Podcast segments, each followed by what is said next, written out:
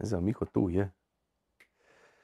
E, Dragi prijatelji, dobra vam večer, dobrodošli na još jednu tribinu ponedjeljkom, e, emisiju specijaliziranu za tri uske teme, naravno kao i svakoga tjedna, malo ćemo razgovarati o minulom nam kolu HNL-a, odnosno 33. kolu Supersport Hrvatske nogometne lige. Čućemo vaša pitanja, daćemo naše odgovore, te ćemo se i pozabaviti naravno ligom prvaka.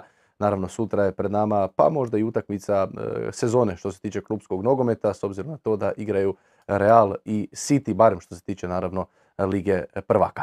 E, Sa mnom večeras u studiju e, samo udarni dvojac, dva Josipa, Josip Korda, Josipe Kordo, dobar ti večer. Dobar večer, Andrij, od Smrečnjača. Viš baš- Smrečnjače. Viš baš kad, e, sad je ovo ozbiljno pitanje, Jo- Josip Korda, je li uvijek Korda ili ide na, kako, se, kako bi išlo kroz nominativ, genitiv, dativ? Bila bi Kordo. Bilo bi Kordo. Mhm. Baš je, baš. Da, iako u Zagrebu, u Zagrebu dosta ljudi ono, uopće ne govori Josipe, nego Josip i ono, Da. da. da te doziva.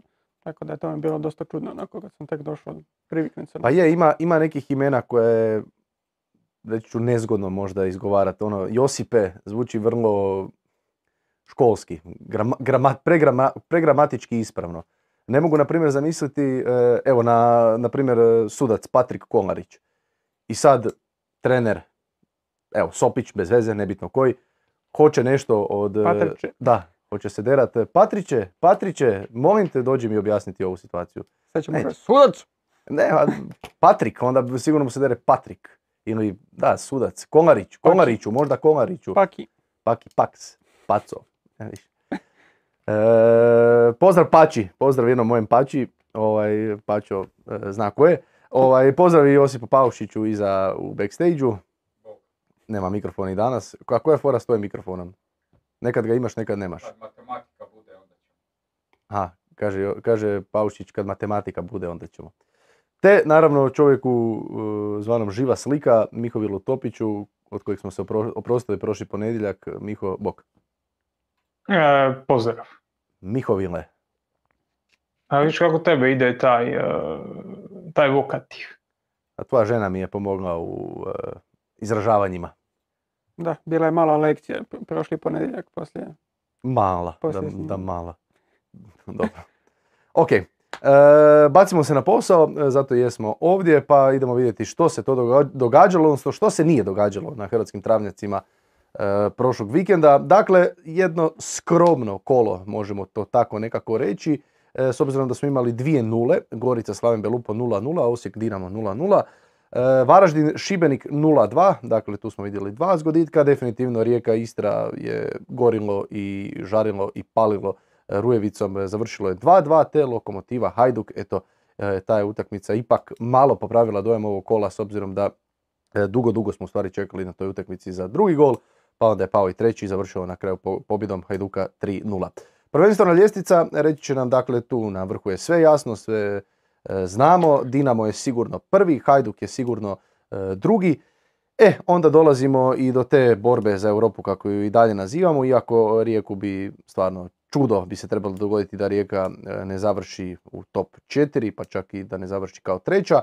Osijek, Istra, Varaždin i Slaven Belupo su i dalje tu u borbi za tu četvrtu poziciju, ako ima Osijek četiri boda prednosti ispred Poležana Varaždinaca te pet ispred Koprivničanaca. E, Lokomotiva je osma i to je sada više manje i izvjesno da će Lokomotiva završiti e, kao ekipa koja neće ići u Europu iduće e, sezone s obzirom da im četvrta pozicija bježi za 8 bodova, a još je 9 u igri. Gorica i Šibenik 29, odnosno 27. Gorica je remijem u ovom kolu otišla na plus 2 od Šibenika, što i nije sad nešto pretjerano niti bitno, je li plus 1, plus 2, Josipe, složit ćeš se možda. Pa gle, m- Remi u Istri, te opet Šibenik ne može preći.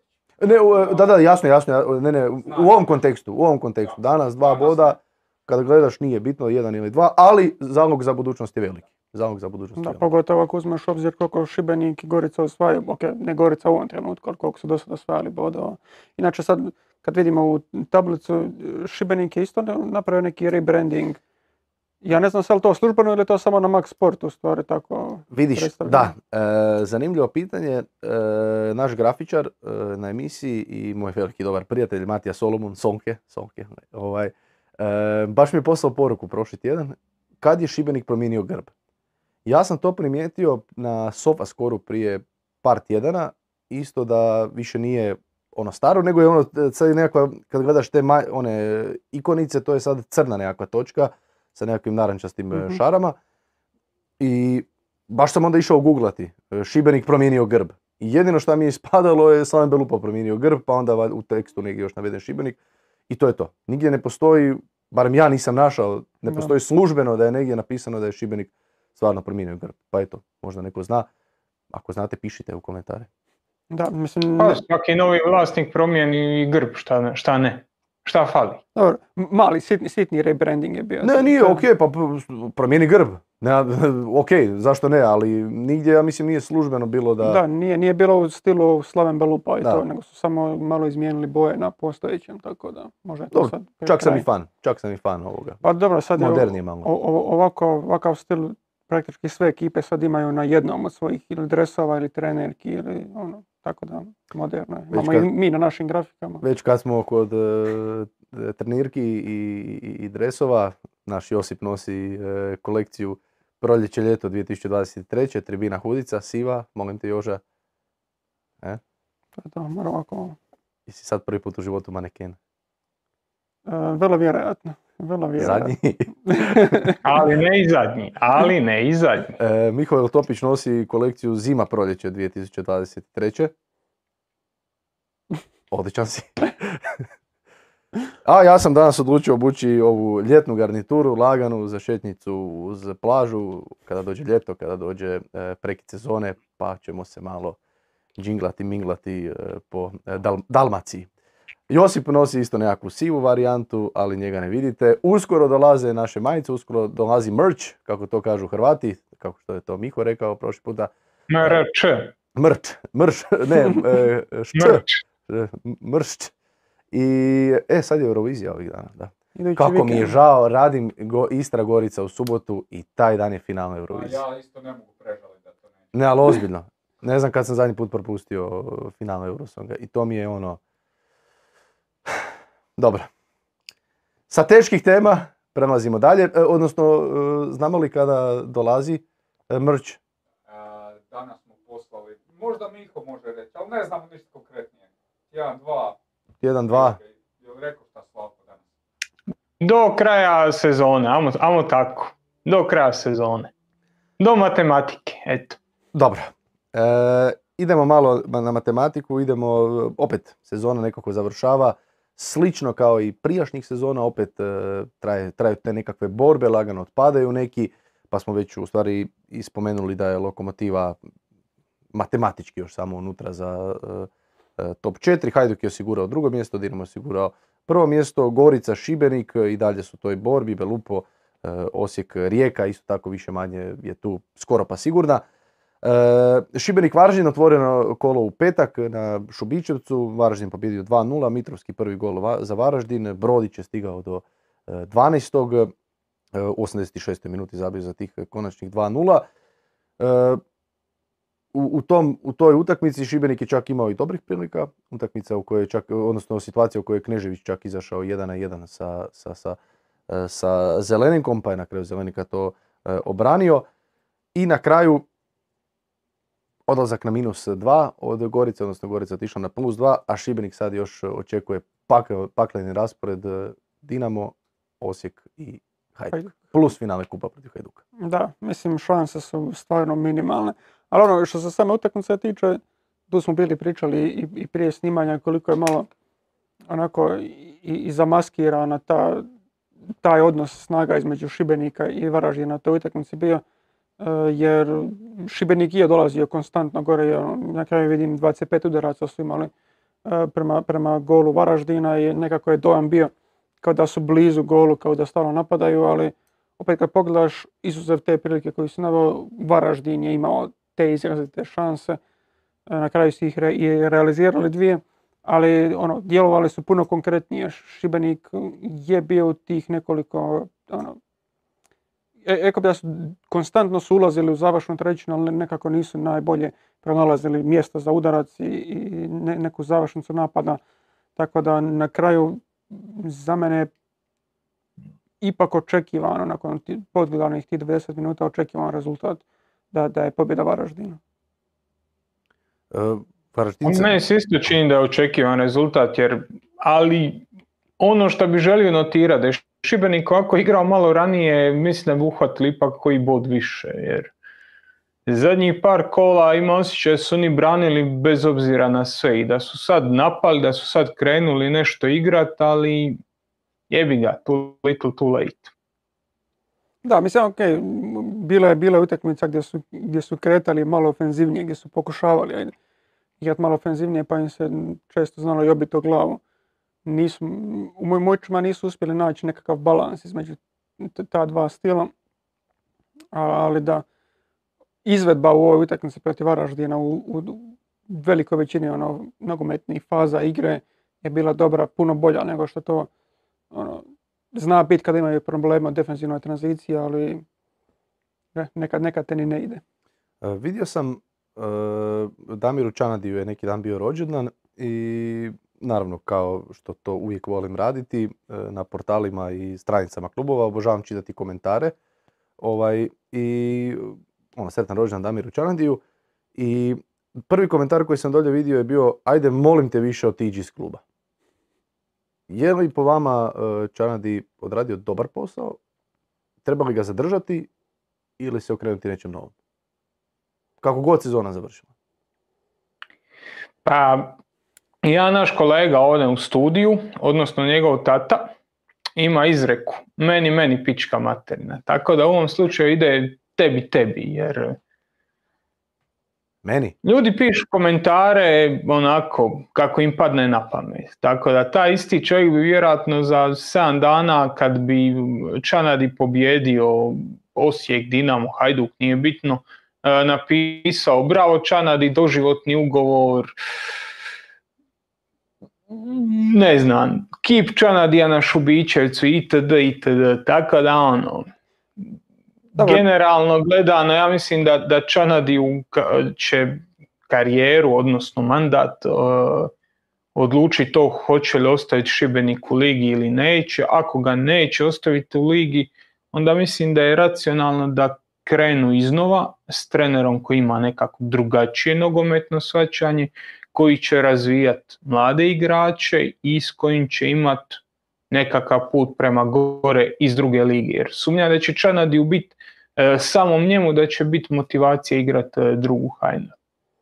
Da, i da, moram se prvo osvrnuti na tvoj napad na našeg Zizija. I ti si taj, mora se priznat, koji stalno visi po komentarima.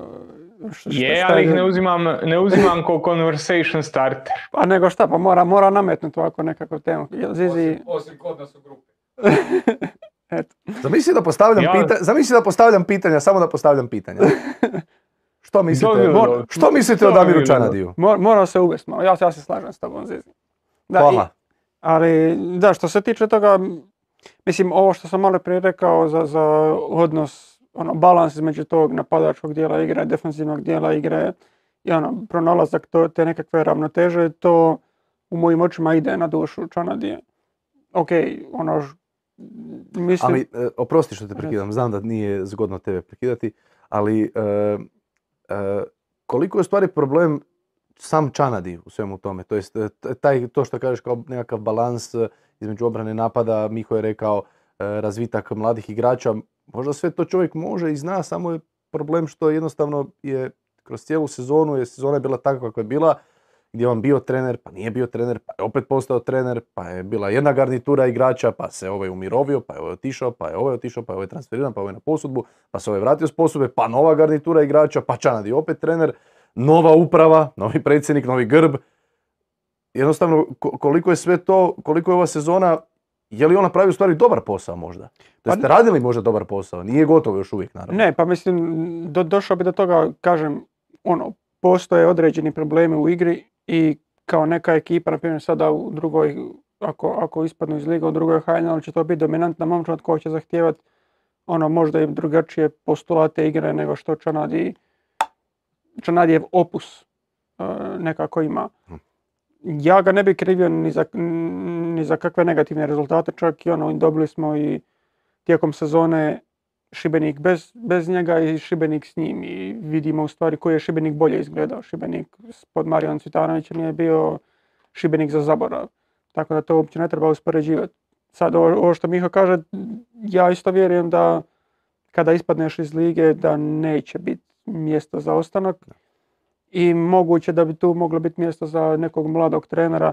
Sad, ok, razvijanje mladih, koliko je šibenska škola nogometa i koliko je to sve potentno, o tom potom, ali možda neko ko, ko se, ko ima drugačiji pogled na nogomet, jer Čanadi je na početku sezone bio poznat po tome da je to bio teški bunker, Da. da je to utakmica 0-0, ubi sve to, neće niko ništa. Ono, na kraju, u nastavku sezone dobio je malo pojačanja, to je počelo izgledati malo prema naprijed nešto drugačije, ali mislim da je u tim napadačkim segmentima igre jako slabo odrađivao defensivnu tranziciju i da su mnoge ekipe doslovno uništile Šibenik preko te jedne faze, jedne faze igre i da toliki disbalans u, u, ono, u defensivnoj tranziciji s obzirom na sve ostalo jednostavno ne možeš imati. Ne kažem da je to sad nešto što Čanadi ne može nigdje napraviti, ali to se pokazalo u Šibeniku kao nešto što, čemu on nije uspio doskočiti. Dobro. Šta? Da. Od igrača nemaju baš neke šestice koja će ti držati stabilnost. Da, Džira je koji, ajde, nije on taj, taj igrač koji bi trebao bez lopte igrati tako kvalitetno. Da, e, dobro. e, još ćemo naravno puno pričati o Šibeniku Varaždinu, s obzirom da su još tri kola ostala, kako će se stvari malo rješavati. E, idemo, na, idemo na utakmicu u subotu. E, da- danas smo odlučili ići eto, utakmicu po utakmicu. Dobro, mislim, ili imamo E, u Varaždinu, ili imamo, Molim? ili imamo išta Varaždinu posebno. Pa Varaždin je e, prekinuo taj e, negativan skor, šest utakmica bez pobjede, tri remija. Jel broj tri 70 poraza. golova? 12. 12. 12. E, Brodić je zabio, da, ovaj, s time da je Varaždin bio bez 10 igrača. I, ovaj, i u stvari e, e, Varaždin je i dalje tu. To je, ono, to je ona neka priča koja je bila slična sa, e, sa Osijekom, na primjer. e, Ono, cijelo vrijeme je kao Osijek 12 utakmica bez pobjede, Osijek e, nikako da se probudi, nikako da se razbudi, a Osijek i dalje je treći. Tako je moj neki dojam da je u stvari cijela ova sezona kad, kad pogledaš i Varaždin i Slaven Belupo, ajde Istor čak ne bi tu svrstao, ali Varaždin i Slaven Belupo bi, kao dvije ekipe koje onako cijelo vrijeme kao tu su, a ne znaš kako su tu. Jer ne možeš imati šest utakmica bez pobjede, u, od 18 mogućih bodova ti uzmeš tri i svejedno si i dalje u borbi za, za, za Europu. Da, to je ono kad svak svakoga ubija. Da, da, da. Ne, doslovno. ali mislim, o, o sada, ok, nemamo sad nešto posebno novo ni, ni reći. E, za Varaždin, dobro, rekao si da nije bilo ono, dosta i prvotimaca i, i krpali su i Luka, Iska- Luka Škaričić je igrao na desnom beku. Ono, i govorili smo da su se malo kartoni nakupili na njihovim desnim bekovima. Ali ono što bi možda naglasio, što do sad nismo nikako, mislim, pričali, je Zelenika na gol. Evo, ovo kolo je odigrao, odigrao prilično dobro. Evo, taman je nekakav ono, trenutak da se malo o njemu.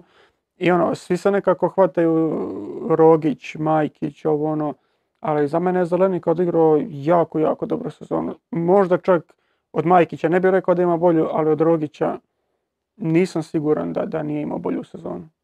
Jer u distribuciji je fantastičan, možda čak i vratar koji ima najviše utjecaja na otvaranje, svoje, otvaranje igre svoje ekipe. Imao je jako najprecizniji dodavač od svih vratara.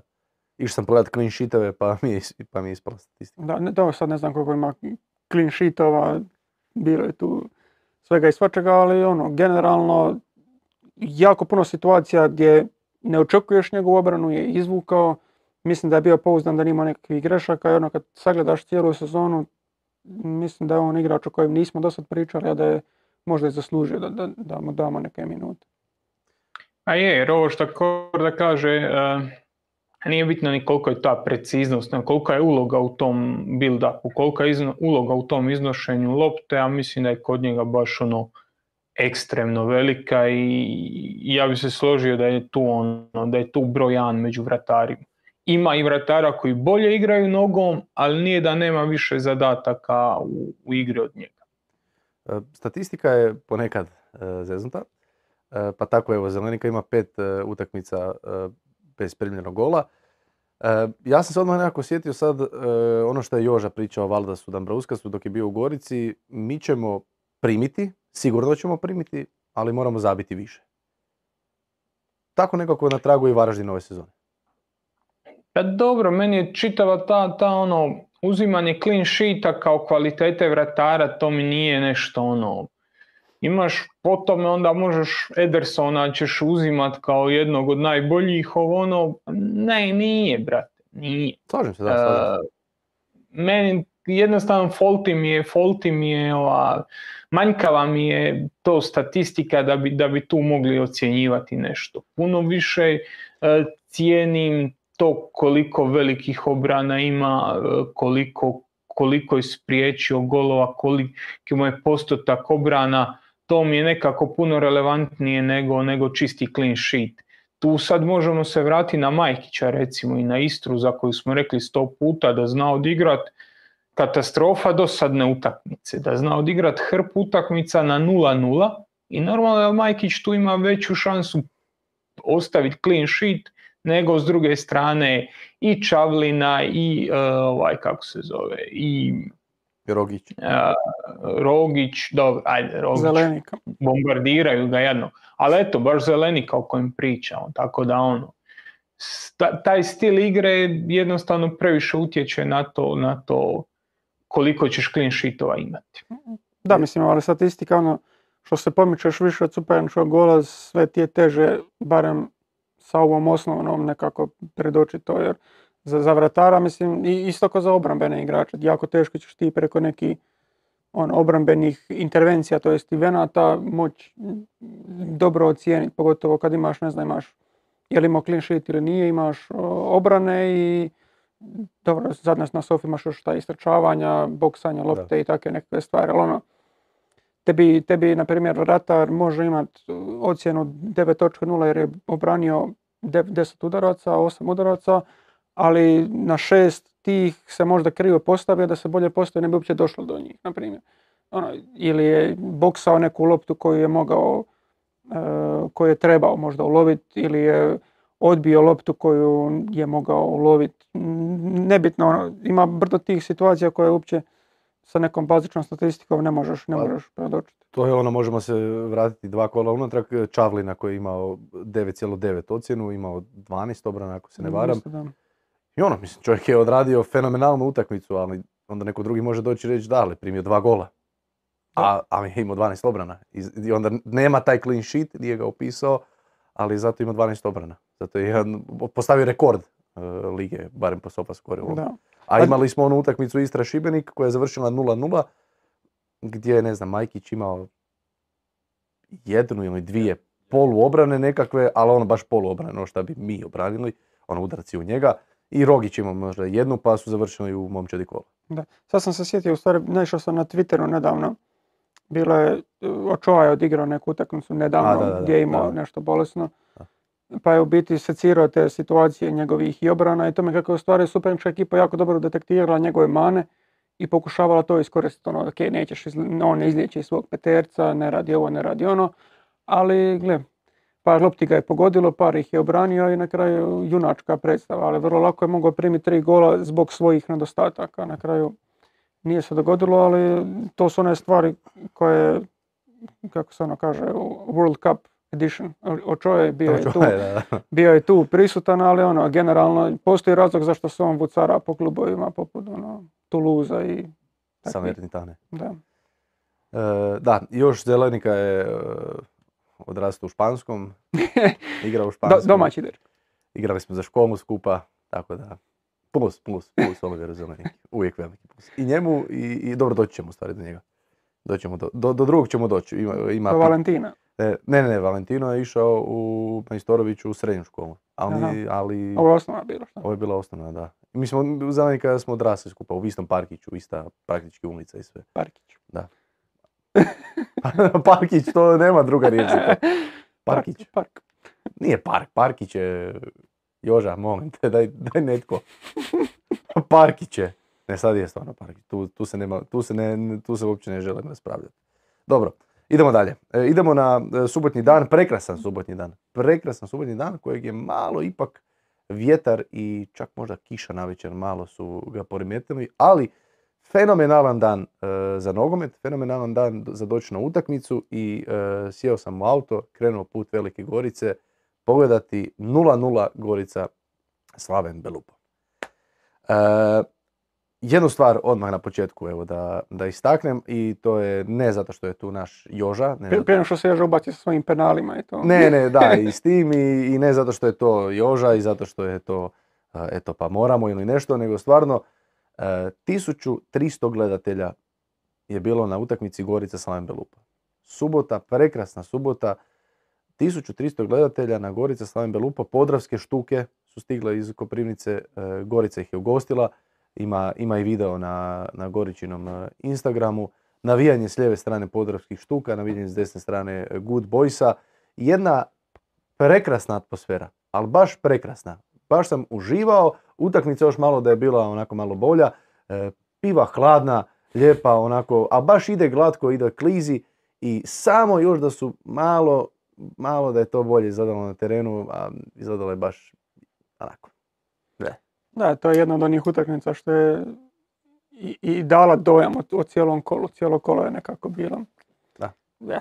Pa da. A- ali, ali dobro, mislim, ok, jasno je kakav je ulog Gorici i jasno je da ne želiš sad previše srljati. Čak uh, u ovoj utakmici ono, dobar dio prvog poluvremena je bio Slaven taj koji je, evo vama lopta. Ono što, što je Gorica radila zadnjih tjedana, mjeseci, je sad Slaven radio njima u biti. Tako da malo su se micali od lopte, pokušavali na brzinu doći do, do, do crnca ili do, do hođe, e, napraviti višak, nisu, idu- malo su i formaciju izmijenili, u biti igrali su bez neke izrazite devetke, tako da, ono, na kraju je to rezultiralo tako nekakvom lakom utakmicom bez puno dvojbenih situacija. Osim, dočekat ćemo. E, htio bih još samo, samo da se vratim kratko e, na Varaždin, nismo spomenuli da izostanak Teklića koji je ušao tek Mhm. po drugom poluvremenu, pa je ovaj, Domjanić je krenuo od prve kao špica, Brodić malo povučeni, podsjetilo me ovo što si pričao o Crncu, i, pa je Krstanović poslije, poslije ušao u Mhm. igru, Hođe tu bio. E, još jedna stvar isto za Gorica Belup, Gorica Slaven Belupo, ovaj, e, e, bitna stavka, a to je da mogu reći da sam po prvi puta ove sezone, ja mislim, osjetio e, ne ove sezone, nego u ovom proljetnom dijelu, da sam po prvi puta možda osjetio nelagodu e, zbog visoke temperature. Na putu, do, na putu do Gorice je bilo, šta je? Ništa. Kaj se smeš? Baš čudno ono, dolazi ljeto i postaje toplije. Pa dobro, pa možemo to apostrofirati. Da, kao- ali ovo je- kao- ovo je taj, taj, taj vikend, taj vikend Kao- gdje je skočilo. Ne, baš ono, o- o- o- na putu od Gorice do, do ovoga, do, od e, Španskog do Gorice, e, obukao sam duge hlače, naravno, kao Gospodin. gospodin, da, ne, nije mi još vrijeme za kratke, ja obući ću kratke čim krene, ali ne za posao. Ovaj, e, e, ušao sam u auto i mogu reći da sam se fino preznojio, klimu sam upalio. Bila je neka sparina, ne- nešto je bilo u zraku, bilo je sunce, ali bio je težak dosta zrak i to se isto moglo vidjeti na igračima, ono, kad gledaš malo, kad ih pogledaš, u, u- kad im pogledaš lica, primjer Osijek Dinamo, radio sam utakmicu, pa smo imali ovaj e, super slow motion, pa onako baš, baš vidiš da su igrači i treneri na klupama da su brutalno znojni. Zekić je obukao bijelu košulju, ha, puno tog se vidjelo. tako da evo, i to, i to je sad jedan od faktora koji će igrati ulogu isto tako vrlo vjerojatno u posljednja tri kola. A nije za zanemariti, nije bez veze za, za, za, za kao ono, nema veze, dolazi ljeto pa je, pa to je očekivano. Ono što je Joža rekao prije snimanja, nije bilo vruće, nije sad bilo da je bilo 35, kako zna biti ljeto, ali 24 stupnja, dan dva nakon što je vani bilo 18 i prvi dan da je baš ono sunce i baš da u pići točno po terenu, je vrlo, isto tako vrlo, vrlo visok faktor za, za, za igru jednih i drugih. Nastavi. Da, nek, nek Miho sad, Miho, da, ja, ja sam uveo u, u temu. Danas sam Pa, pa ne znam, ja sam još zatečen, ovaj, kako se zove, zatečen e, promjenom vremena na bolje, znaš. A, šalim se, e, ne znam, ne znam, ovaj, e, Zizi je to shvatio puno, ovaj, puno obi- o, tragičnije nego ja, meni je bilo lijepo vrijeme, sve, sve pod Dobro, kontrolom. nisi ti morao trčat uh, u 5 sati na, tom stup, na tim stupnjima, tako da meni- Mm. A, Znaš šta, kad 24 stupnja ja očekujem od komentatora da kaže idealni uvjeti za, uh, ovaj, za nogomet. Pa ja jesu, klimu podaj si na 24 stupnja, to da, je, to je da, idealno. mislim ono, sa- sad, sad će biti vjerojatno i komentara, znaš, ono, kad igraju ljeti to je na 36, z- kako sada, ali da, mislim, kad ti prvi put skoči ta temperatura, uh, sa nekih 15 do 18, nemam pojma, skoči na, na tih 24, zna se to osjetiti na, na igračima, jer tijelo je naviklo sve ove mjesece prije toga na nekakvo hladnije vrijeme i drugačije ono, podražaj, tako da ja vjerujem da je utjecalo. Ali sad, hoće li utjecati do kraja sezone i koliko će se brzo igrači aklimatizirati, to, to, to nemam pojma. Se Hashtag igrajte pičkice. Može tako. Da. Inače, eto, još se Mrzljak nije ja, ja vratio na teren, pa onaj, u stvari Ra- Raspopovića jesmo spominjali, bili nešto kratko, ali opet moram istaknuti koliko me iznenadio kao, kao centralni, centralni veznjak, jer ok, Mrzljak ti donosi defenzivno, nazovi ono, veću stabilnost, dobar je u duelima, dobro prepoznaje situacije, ulazi u duele, oduzima lopte, on to sve radi malo je prema naprijed, nije, nije na toj razini možda ko, ko- koju se očekuje od nekog veznjaka, ali Raspopović je za sad u ovoj poziciji igrao prilično dobro u oba smjera, bar u, u mojim očima. I prema naprijed je na različite načine davao, eh, davao prednost svojoj ekipi i kroz unošenje lopte, dribling, eh, dodavanja, nazad je, nazad je stizao. Na kraju je bio onaj, umalo iznudio i kazneni udarac. Na kraju je bilo simuliranje, ali bože moj. Eh, ono, kad je dobio drugi žuti, ali sve u svemu za, za nekoga ko do sad, dobro ne znam sad koliko je igrao, nije da sam pratio cijelu karijeru, ali ono bar u HNL-u se većinom vezao za, za desnog beka i prilično se dobro snašao u E, ulozi za zadnjeg vezna. Ja sam, ja sam išao gledati e, na Transfer Marktu, ja ne koristim vaše e, Space Shuttle aplikacije za korištenje, e, za traženje nekih stvari i tražio sam bio kao p- pozicije koje je igrao u kojem Mhm. klubu i zadnjeg veznog, e, mislim da sam pronašao pet utakmica negdje vani. Nisam siguran, mislim da čak nije ni u Rijeci, to jest možda je čak možda u Rijeci nešto. Molim? U Rumunjskoj, evo da. Da, da mislim, Transfermarkt je odličan za te stvari, ali možda ne toliko za balkanske lige. To je Da, tipa da, HNL, ne znam sa koliko da. u povijesti idu, ali ne idu baš E, previše. do 2000 i... E sad, na primjer Dinamo, mislim da Dinamo imaju... Dinamo im- imaju sve europske utakmice, ovaj, e, i, a HNL, Liga 10 je sigurno sve pokriveno, a mislim da je sad čak baza proširena do tipa početka ovog stoljeća. Tipa dvije i druga tak nešto da, da, da možeš još iskopati, ali A mislim, 90 mislim da ne, to, to nema šanse. Gledao, gledao sam nedavno za, za- nešto možeš, ne, nešto možeš. Ne, ne, gledao sam nedavno za Luku Modrića i bilo je jako, jako malo podataka za njegov period prije nego što otišao u Spurs. Možda, možda ne taj dio, ali e, znam da sam nešto pronašao iz e, tog perioda početka ovog stoljeća, ali ne znam šta, jesu to možda međusobne utakmice u kojima nema uopće navedenih Da. igrača ili tako nešto.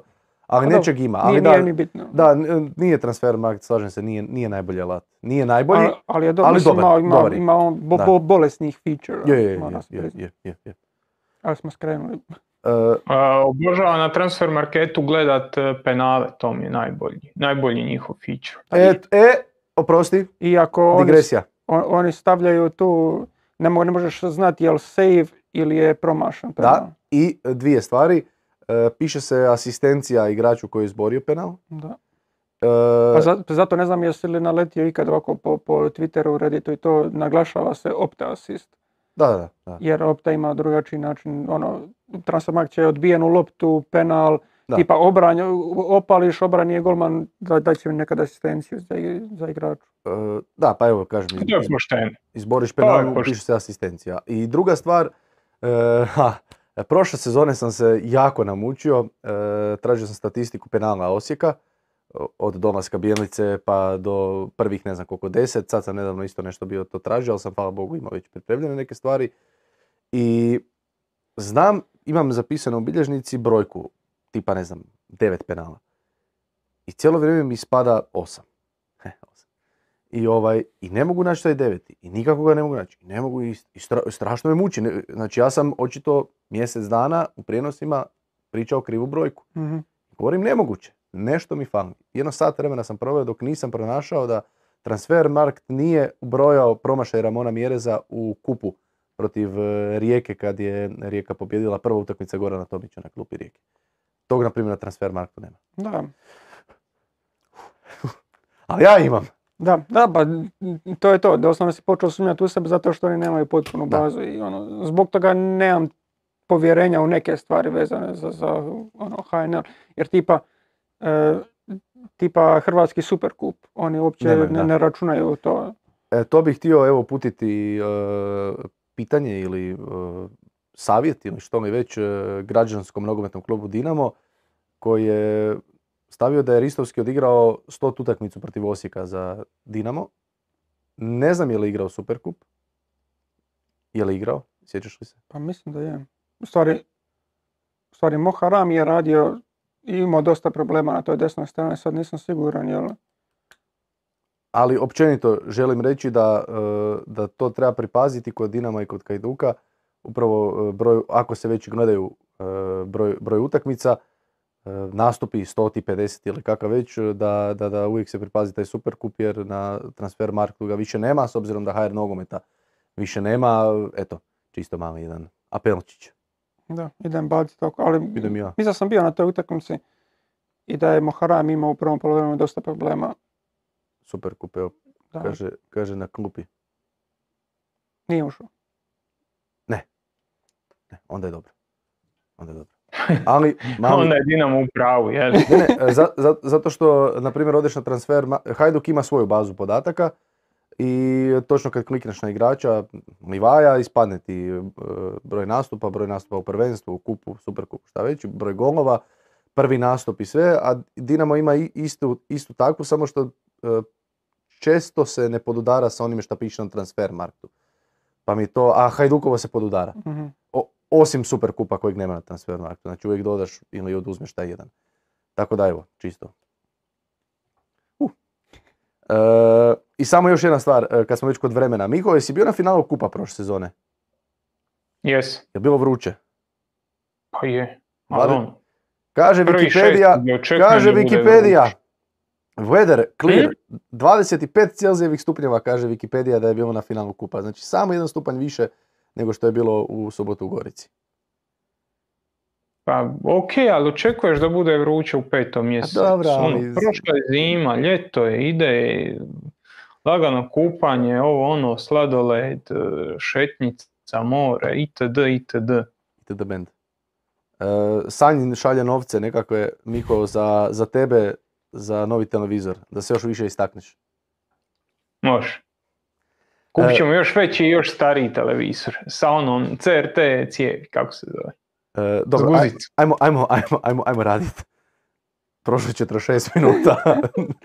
To malo smo kasno. Da. Dakle, Nismo, ali dobro, da. E, ok, Gorica Belupo 0-0. E, Gorica ostaje u toj borbi za, za ostanak s Šibenikom, Belupo ostaje u toj borbi za e, top 4 ekipe. Slaven, pardon, Slaven Belupo, to jest neću nikad reći Slaven, osim u prijenosu. E, I onda subota je okončana, pa je meni jednom od dražih utakmica ove sezone, jer volim takve utakmice koje imaju sve, mislim da ko ne voli. E, četiri gola, dva sa svake strane, crveni, penal, e, vrijeđanje od strane jednih, od strane drugih, nervoza, e, povratak Ercega. povratak Ercega, ne ono baš, i to povratak protiv Rijeke, ono baš jedan pravi derbi. Baš jedan pravi derbi. Da, pa, mislim, pa da, to je utakmica koja je imala najviše života u, Da. stvari, u, u sebi. Ono, bar što se tiče ob, ob- oba suparnika nekako da je najviše toga dala. Ali dosta mi je dobar bio uh, Einar Galilea koji je uporno tražio razlog da, da ostane na terenu. Pa pomoć nam, jesi, jesi slučajno možda Da, offside, da, da, digao pa neće izaći pa onda čeka će se neko promijeniti. Tako da, ono, dosta dugo je pokušavao naći neki način da ostane na terenu, ali, ali nije. Do, dosta glupo zarađena dva žuta kartona. Prvi nisam vidio, moram priznati. Taman sam išao sa Gorica, Gorica Belupo i prvi nisam uhvatio. A da. da mislim, ovo, pogotovo kad imaš ono jedan žuti Ha gle, mislim, zašto povlačiti? Ok, mislim da ga kasnije, i da je i zapeo dole. Po nogama. Da. Da, ali, ono, za, zašto se dovodi u takvu situaciju da te tako okrene negdje sa strane, ali, ali dobro. Znao je Einar raditi svakakve gluposti u svojoj hajnoj karijeri. Iako, ka, ovo je možda i najlošije suđenje u zadnjih nekoliko vremena. Ovo je stvarno bilo vrlo, vrlo loše odsuđeno. Eto, taj prvi žuti karton dolazi poslije faula koji je očit do, do te mjere da ono, da po svim, znači sudio bi ga Howard Webb, znači po svim kriterijama je to morao biti faul, iza toga Galilea radi svoj faul i dobiva žuti karton, neosporno, ali kad pogledaš čitavu utakmicu kako je osuđena, kriteriji za kartone, za prekršaj, za sve, mislim da je, da je, da je to jedna od loših utakmica osuđenih u Pa i Garcia, bar- barem u ovom bio, proljetnom dijelu sezone. Garcia isto bio dosta nezadovoljan sa, sa suđenjem. Ok, mislim da bio si Dobro, Garcia crveni. se žalio i na penal, koliko sam skužio, meni je penal čist, meni je penal bio, je ga malo krenuo naglašavat, m, ali kontakt po nogama je očiti, tu, tu ja ne vidim ovaj ništa, ali generalno čovjek je on, jednu nervoznu utakmicu napravio još nervozniju. E, evo, imamo, imamo taj kao derbi Dinamo Hajduk koji onako u zadnje vrijeme imaš osjećaj da ne, nije to to više, ono po nekim segmentima kad gledaš onako kroz povijesti kako je to uvijek bilo nekako ratnički ili što mi već. Sad ove sezone smo imali pet derbija, niti jedan nije bio nešto, nešto. Da pače ništa praktički, ovaj, e, više manje, dobro, da, 0-0, 1-1 i 2 e, dva jednosmjerna. Ovaj, e, ali Istra i Rijeka imam osjećaj da su baš ove sezone stvorili nekakav baš ono, baš neko, e, uvijek je postojalo to rivalstvo, ali sad kao da je ove sezone još to dodatno naglašeno. Pa da, pa dobro, mislim, dodaje čar to gdje si dosta blizu bodovno. Tako Da. da, ono, da dosta i utječu u stvari. Da Demona je bilo, na primjer, lijepo su popunili kavez. Da. Ali evo sad posjetilo u stvari kad je Miho spominjao Pajača i Mhm. Pajač je gospodin koji je sudio utakmicu da Dario Bell koji, je, su, koji smo hvalili bili prošlu emisiju da je sada sudio protiv Gorice, e, Gorica i Slaven i ono nije baš da se pokazao pred svojim mentorom. Znam da, je uvod u utakmicu bilo i prikazivano da je Viktor Kaša i tu Bruno Marić mu pokazuje ne znam šta mu pokazuje u Gorici stadion kako ima krov. Ovaj, ovaj Joža, on ti ima kameru. Tako da ono, ni- nije se baš proslavio, ali nismo se dotak- dotakli one e, situacije gdje je, je ili nije. Ajde Joža, imaš pripremljeno sigurno. Oho, vidi vraga. Kako si brz na okidaču. Da. E, pa evo, e, po- razmišljanja su podijeljena u, u studiju. Ovaj, pa da čujemo, prvo, prvo da čujemo, u stvari ne, ajmo ovako. Prvo, Miho, samo da kažem, Miho ne vidi u stvari. Miho, ti ne vidiš. Miho ne vidi ništa. Miho gleda u zid cijelo Miho vrijeme. upali YouTube pa bit će ti u jednom trenutku. Dok mi iskomentiramo, već sa to stvari... Dok iskomentiramo i dok pozovemo i naše gledatelje da nam sami kažu evo je li ovo penal ili nije, prekršaj jest, po meni jest Ni nije suđen. i nije suđen, ali nisam 100% siguran gdje, se, gdje je došlo do kontakta, unutar ili, ili van, izvan kaznenog prostora, a naravno pravilo kaže da ako se dogodilo na crti da je unutar kaznenog prostora. Da. Ja, iskreno ja mislim da je na crti. Jer Vunović je punom nogom znači zagazio na... na... Ali nemoj, ali nemoj, Ne, ne, ne, samo kažem, meni je problem što Ne. svi, svi gledaju Vujnovićevu nogu, a nije stvar gdje se njegova noga nalazi, nego pa gdje iz se nje- nalazi stopalo, iz gdje je kontakt. Ne, ne, ne, pa ja govorim, iz stopala raste ta noga, nije noga otišla dva da. metra van, Dobro, nego ono, kažem, stopalom je ugazio u potpunosti na liniju. Noga je njemu malo prema vani, ali ja mislim da dira tu liniju. I ona, da je malo dira, dira je i to je unutra. dobro. Z- Za mene je to, a, mislim, za mene Po je meni ovo apsolutno. po meni je ovo, po meni je ovo situacija, ono što kažu za VAR, da ako ne možeš naći 100% dokaz da to tako je, ne možeš okrenuti prvotnu odluku. A ne znam šta je 100% dokaz ovdje, jer kao prvo kontakt tijelom je u kazanom prostoru. Sad, specifična točka ono impakta, ti ne možeš to odrediti u tom smislu kojem ti sad govoriš, ono, 100%.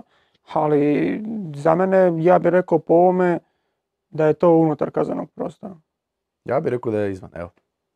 Miho, jesi li uspio izloadat video i vidjeti još? Ja ma sjećam se videa, posla ga Joža, ja sam tada već rekao da se meni čini da je unutra, ali s obzirom da Joža privatizira u, kako se zove, našu emisiju, ću ja stati reći, nije i neće biti. Ali meni je zanimljivo, ni- nisam gledao ovaj, kako se zove, nisam gledao ovaj, e, stadion, ali nisam čuo da se pričalo o ovome u, u inim emisijama vezanim uz, uz suđenje. Ono, nije se uopće analiziralo, nije se ovaj... Je pa bilo je, bilo je, ja sam gledao stadion. Bilo je, bilo je. Kažem, nisam gledao stadion, tako da možda je tu bilo, a na drugim nisam baš vidio. Pa baš nekih narativ da reću da je greška. A, baš te ne čujem. Da, uglavnom, uglavnom, ja. uglavnom Jo- Joža je išao u smjeru da je poanta bila da se nahvali Bela jer Kaša je došao tu pa ono da se već je priprema bila da se ta utakmica predstavi kao da je Bel sve dobro odradio tako da Ali a, ajmo, ajmo opet. Na stranu, Kasa je došao zasluženo Bela. E, ovaj, e, e, dvije stvari. Prvo, e, kao prvo ja i dalje smatram da je Dario Bel naš najbolji sudac, to je kao prvo. To ne I, znači da i to smo, i to, ne ne, sve pet, to sve pet. I to smo apostrofirali ovdje već i tu, tu zaključavam tu temu. Druga stvar. E, ovo nije, Šta si onda spominje? ovo, ovo nije, ovo nije po meni, ovo je bolje, ovo ne možeš vidjeti, je li unutra ili nije. Jel se slažeš? E, ali znaš šta možeš vidjeti, je li faul ili nije, on nije sudio faul. Tako je, tako Znači, je, nije okej. bitno je li unutra ili van. Ima, ima On pomoćnika koji može mahati. Tako je. Ali, ono što smo pričali prije utakmice, on ne dosudi, on ne dosudi, ajmo reći, penal, e, odnosno on ne- nije dosudio prekršaj ovdje. Sada, ako je to, e, on je pustio da se igra nastavi dalje, VAR će ga onda kasnije ispraviti ako je ovaj, bio penal, a on tu onda gubi nekakve te bodove jer je VAR se uključio i njegova Da. odluka nije bila dobra, nije bila ispravna. Molim? Dobro, ok, ali to pravilo je isto to da sudac ponekad ne vidi nešto, a ima VAR, to oduzimanje tih nekakvih bodova i, i, i degradiranje nekakvo, to je glupost. Da, kao da nisi za istu ekipu, ono, kao da ne igraš za istu ekipu u biti. Da, da, znači, znači ako već imaš taj VAR, ako, ga već, ako, ako, smo, ako se već uveo, pa onda bi bilo logično da u nekim situacijama sudac možda namjerno neke stvari, eh, ajmo reći, pusti. Naravno, ne, ne uvijek, ne, ne često, ali ponekad, evo, tipa u ovakvoj situaciji, možda da ne pokaže na bijelu točku jer nije siguran, jer zna da će ga VAR ispraviti. Šta je tu krivo? Ne, mislim, Ako ja, VAR postoji, šta ja je se slažem s onim što je Miho rekao, on je morao vidjeti njegova greška je što nije vidio To da je to bio prekršaj. Da. Sad situacija govorimo o onome, ok, nije vidio, znaš, ono, pustit ćeš slično kao zaleđe, na primjer, to se, to se kao sada pušta, zaleđe, Da.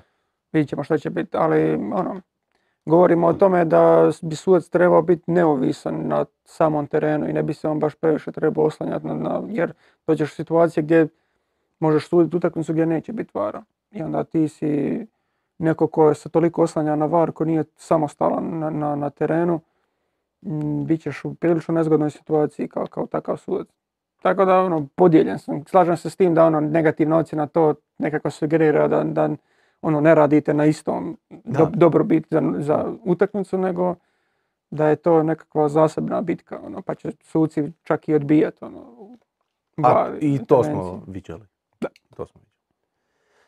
Dobro, e, dobro, e, drago mi je za Rijeku i Istru, baš mi, baš mi je drago da, da je to rivalstvo još nekako dodatno pojačano. Mislim da je to isto, da se sve u stvari dogodilo nakon one pretprošle utakmice kad je Erceg dobio on- onaj crveni, onu suspenziju. Erceg je ušao s klupe, e, svi su ga nekako očekivali u prvih 11, makar meni je to čak i ok neka odluka, ipak da ovi koji su do sada, o zadnjih e, pa, koliko je to, dva i pol mjeseca koji su orali i kopali, e, treba ih nagraditi. Ovaj, ali Ercegov ulazak nije sad donio nešto puno. A mislim, ne trebamo ni očekivati od čovjeka koji ono praktički četvrtinu sezone nije bio Da. u ono nekakvim utakmicama koliko god trenirao, ono, utakmica je nešto drugačija, utakmica je ipak ono, trebaš imati ta- taj ritam, tako da vjerojatno ni zbog, i zbog tog razloga, a i zbog Bakrarove ono, forme i toga kako je nastupao zadnjim, zadnjim kolima, možda i očekivano bilo da nije od prve E, minute slažem se, krenuo. da, slažem. Ok, e, još imamo naravno vremena i za Rijeku i za Istru, još tri kola, a idemo malo i na nedjelju, idemo na zadnji dan, idemo malo do e, gradskog vrta, prekrasan dan, prekrasan dan u Osijeku, fenomenalno. E, lijepo vrijeme, da pače čak malo i vruće. E, u Osijeku na komentatorskoj poziciji imaju e, to, nisu, to su nekakve stolnice, to su više ko nekakve sjedalice koje imaju ono jastučiće i onako oznojiš se dok sjediš na njima. E, i, ali prekrasan dan, stvarno jako lijep dan i evo rekord, rekord gradskog vrta ove sezone, 8000 Zaokružio si na. Ja sam zaokružio, aj 7923, nemojte me, dajte ljudi, molim vas. Ovaj zaokruži, pa ono, imaš tu zaštitara koji je dobio u glavu, ok, on je bio 24. pa je onda palo na 23.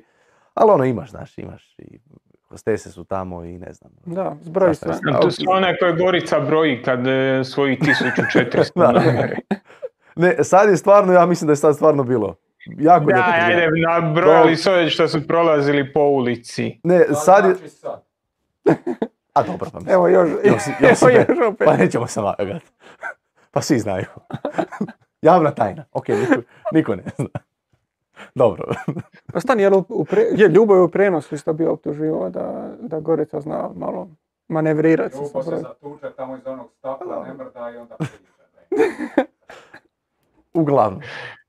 Trebalo bi pobrojiti, ali ne, nekakav bude manje. Trebalo bi pobrojiti do jednoga. Znači, ako bude 380 ljudi, e onda ćemo vas testirati. Ko na Dinamo Lokomotiva ono prije deseta godina. Koliko je bilo? 27 gledatelja, Tako tako, nešto, nešto. Da. Uh, fun fact, uh, ja mislim, i nek me Joža ispravi, ja i Joža smo bili na onoj utakmici kad je Lokomotivu i RNK Split gledalo 25 ljudi, ali nismo bili skupa.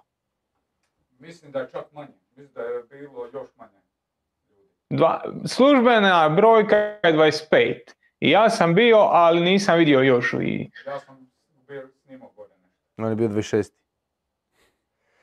Njega E, nisu broj, on je bio nije- službeni. nije Ušao sam sa-. Aha. Uh, fun fact, već kad smo kod fun faktova, ja ću ovo iskoristiti sad jer uh, postoji šansa da ću poslije zaboraviti s obzirom da je predzadnja utakmica uh, Osijeka na gradskom vrtu. Uh, Osječki gradski vrt sagrađen je 1700-ih kao uh, jedan perivoj, uh, kao jedan veliki vrt, uh, prekrasan Parkić. e, nije Parkić, peri, Perivoj. U, u, u francuskom arhitektonskom e, stilu gradnje vrtova i tamo je stajao sve do, e, sve do drugog svjetskog rata. Nakon drugog svjetskog rata je srušen, pa se tamo prvo izgradilo igralište gdje je 50-ih odigrana i prva utakmica. Proleter i Sloboda iz Tuzle su igrali prvu utakmicu. Proleter kao prethodnike današnjeg Osijeka. E, tadašnja Potkova, ako se ne varam, se zvao stadion bio, to jest to igralište jer je imao taj oblik Potkove i onda 1980. je započela u stvari e, zdanje kako znamo danas, otprilike naravno. 82. je e, na gradskom vrtu bilo i najviše gledatelja u povijesti gradskog vrta i ta brojka sigurno tamani da na rijeku dođe pun stadion neće se ovaj, ponoviti jer je na Osijek Dinamo stiglo 40.000 gledatelja. Jer se sad je- za sigurnost ipak malo ljudi brine, brinu i tako. da, da. E, Da, čitao sam bio jedan, e, čitao sam taj članak ili šta li već, ovaj, na, e, je li bijelo-plavi ili s- stranica tako nekog sličnog imena, koja prati Osijek naravno, da se provaljivamo naravno kroz ulaze i tako dalje, tako bliže. U stvari, to je ona šampionska sezona Dinama i Dinamo je taman u tom periodu imao taj jedan dobar pozitivan pozitivnu navalu i, i, i- bližio se kraj prvenstva i bližio se taj trenutak kad će Dinamo i osvojiti naslov prvaka i evo, 40.000 gledatelja tada na Osijek Dinamo, rekord povijesti gradskog vrta i rekord ove sezone na Osijek Dinamo ponovno, 7.000, 8.000 gledatelja da zaokružimo. To je ona sezona isto 82. ono kad je Dinamo, kad je išao, kad se vraćao od kud iz e, Niša, Pa su saznali. da pa su saznali da su osvojili naslov i stali u Osijeku i isto tako tamo se Mm. e, e, proslavili tu, tu pobjedu. Evo jedan malo, znaš, ono, lijepa poveznica na, Da. na tu sezonu i na ovu o- obaranje svakojakih e, rekorda. Međutim, sama utakmica, e, da, da ponovim na Go- sa Gorica sam lupo. Ne, A, dosta je Tomas tome kumovao. Tomas je to postavio da da osim duge lopte na Mjereza ili u okolicu gdje se nalazi Mjerez, ono, nije bilo baš previše načina u kojima će izaći. Čak ono, Mjerez je dosta i problema radio šutalo i meni je on malo i čudo kako je uspio izdržati To sam, to sam, cijelu utakmicu. htio sam reći, baš ne znam kad sam zadnji put vidio da je šutalo imao toliko problema s nekim. A dobro, mislim, pričali smo nedavno o šutalo, ono, da, da ima on, tih svojih, malo smo ih gurnuli u, u, u tu sferu da se opustio, da ono, nema baš toliku koncentraciju, ali evo, Mjerez mu je davao jako, jako puno zadataka e, i natjerao ga je na dosta grešaka, ali na, na kraju je Osijek izgledao puno bolje nego što sam mislio s obzirom na, na način na koji su ono, nekako po- postavili tu utakmicu, jer Da. i mislim da si sam govorio u stvari koliko su se nabili nazad da izgledaju praktički Je, je. 5-4-1. U 30 metara. Da, i onda Mjerez gore zadržava loptu i stvarno fantastično je zadržao. Ima jednu onu situaciju gdje je prebacio Da, 27 na, na. Bukvića, čini mi se, e, gdje je ono, izvaljao dvojicu igrača Da. i nekoliko puta i uspio zadržati loptu.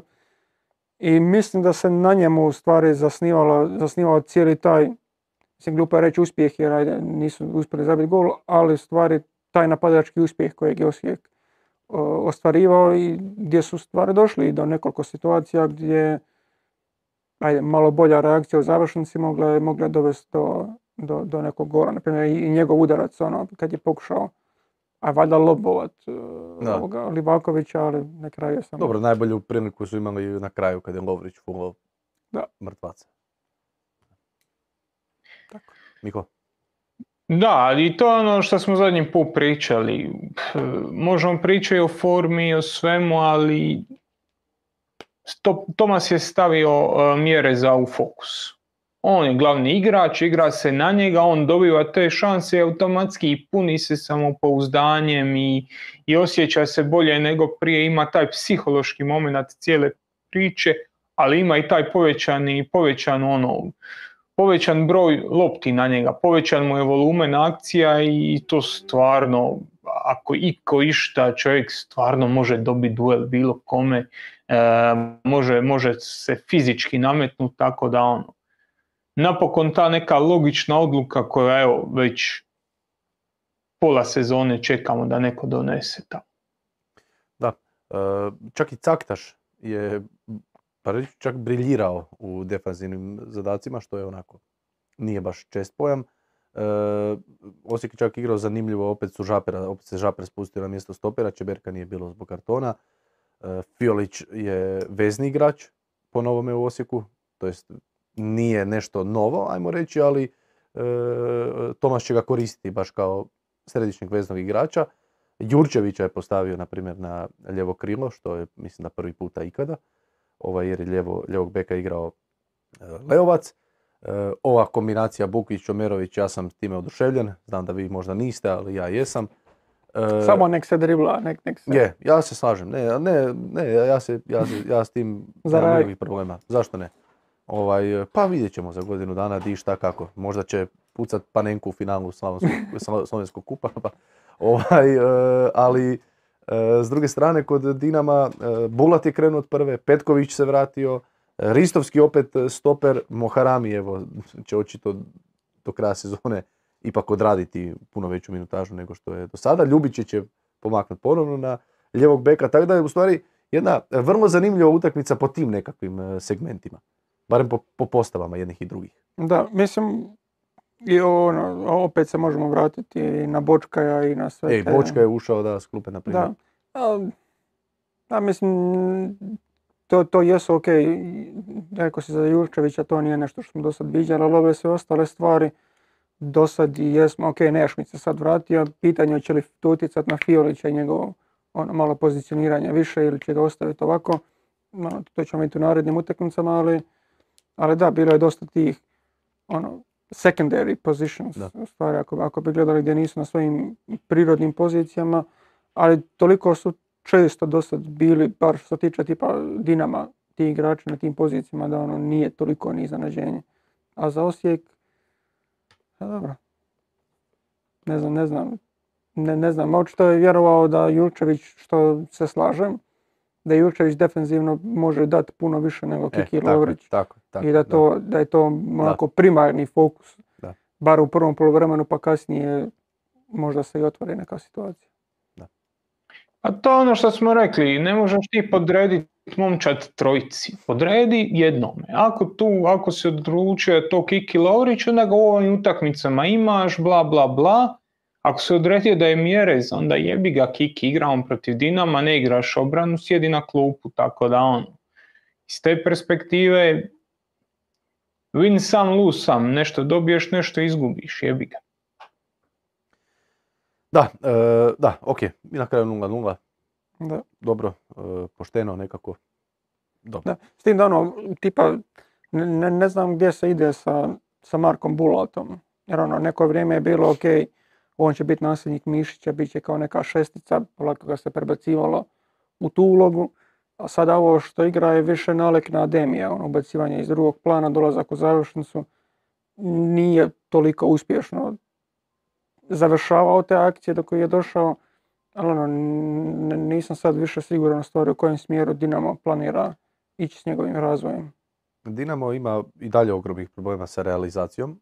Pričao sam baš nakon utakmice sa jednim čovjekom iz Osijeka koji kaže ono imaš dojam da kad su na terenu da ti mogu zabiti pet golova ovako. Da jednostavno izdominiraju svakoga, ali gol ih neće. Danas sam vidio e, da je navodno poslana nekakva ponuda e, za ovog e, Vipotnika, je li Vipotnik? Je? Vipotnik. Mariborski Je, napadač. da. Ne Vipotnik, da, da nije Da nije drugačije. da nije, ne, da nije izgovor ovaj, slovenskih nogometaša drugačiji. S, No, ob- s možda je obzirom, naglasak drugačiji. s obzirom Ko će- na? V, jer nije Matavž, nego je Matauž. Da. Pa možda je ovaj Vipotnik. Ovaj, i- Ujpotnik. Vipotnik e, za 3,5 milijuna eura plus Menalo i Čuže u drugom smjeru. Jel Čuže i dalje u Dinamo? U. Ne, jel dalje igraš Dinama?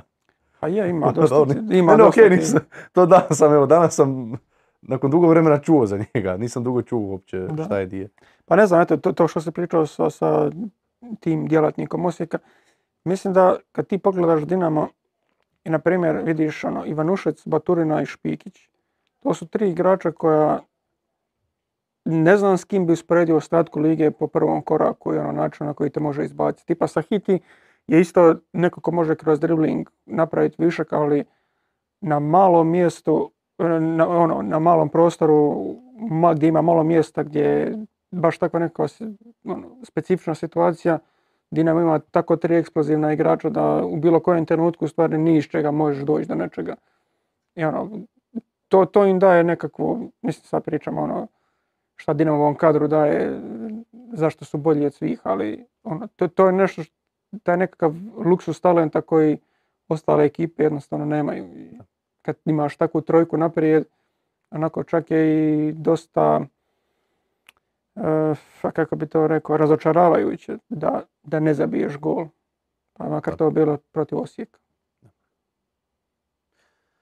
Dobro, e, sa e, Osijek Dinamo prelazimo na posljednju utakmicu Koma, Hajduk Lokomotiva, e, Benrau, Livaja i Čubelić, strelci.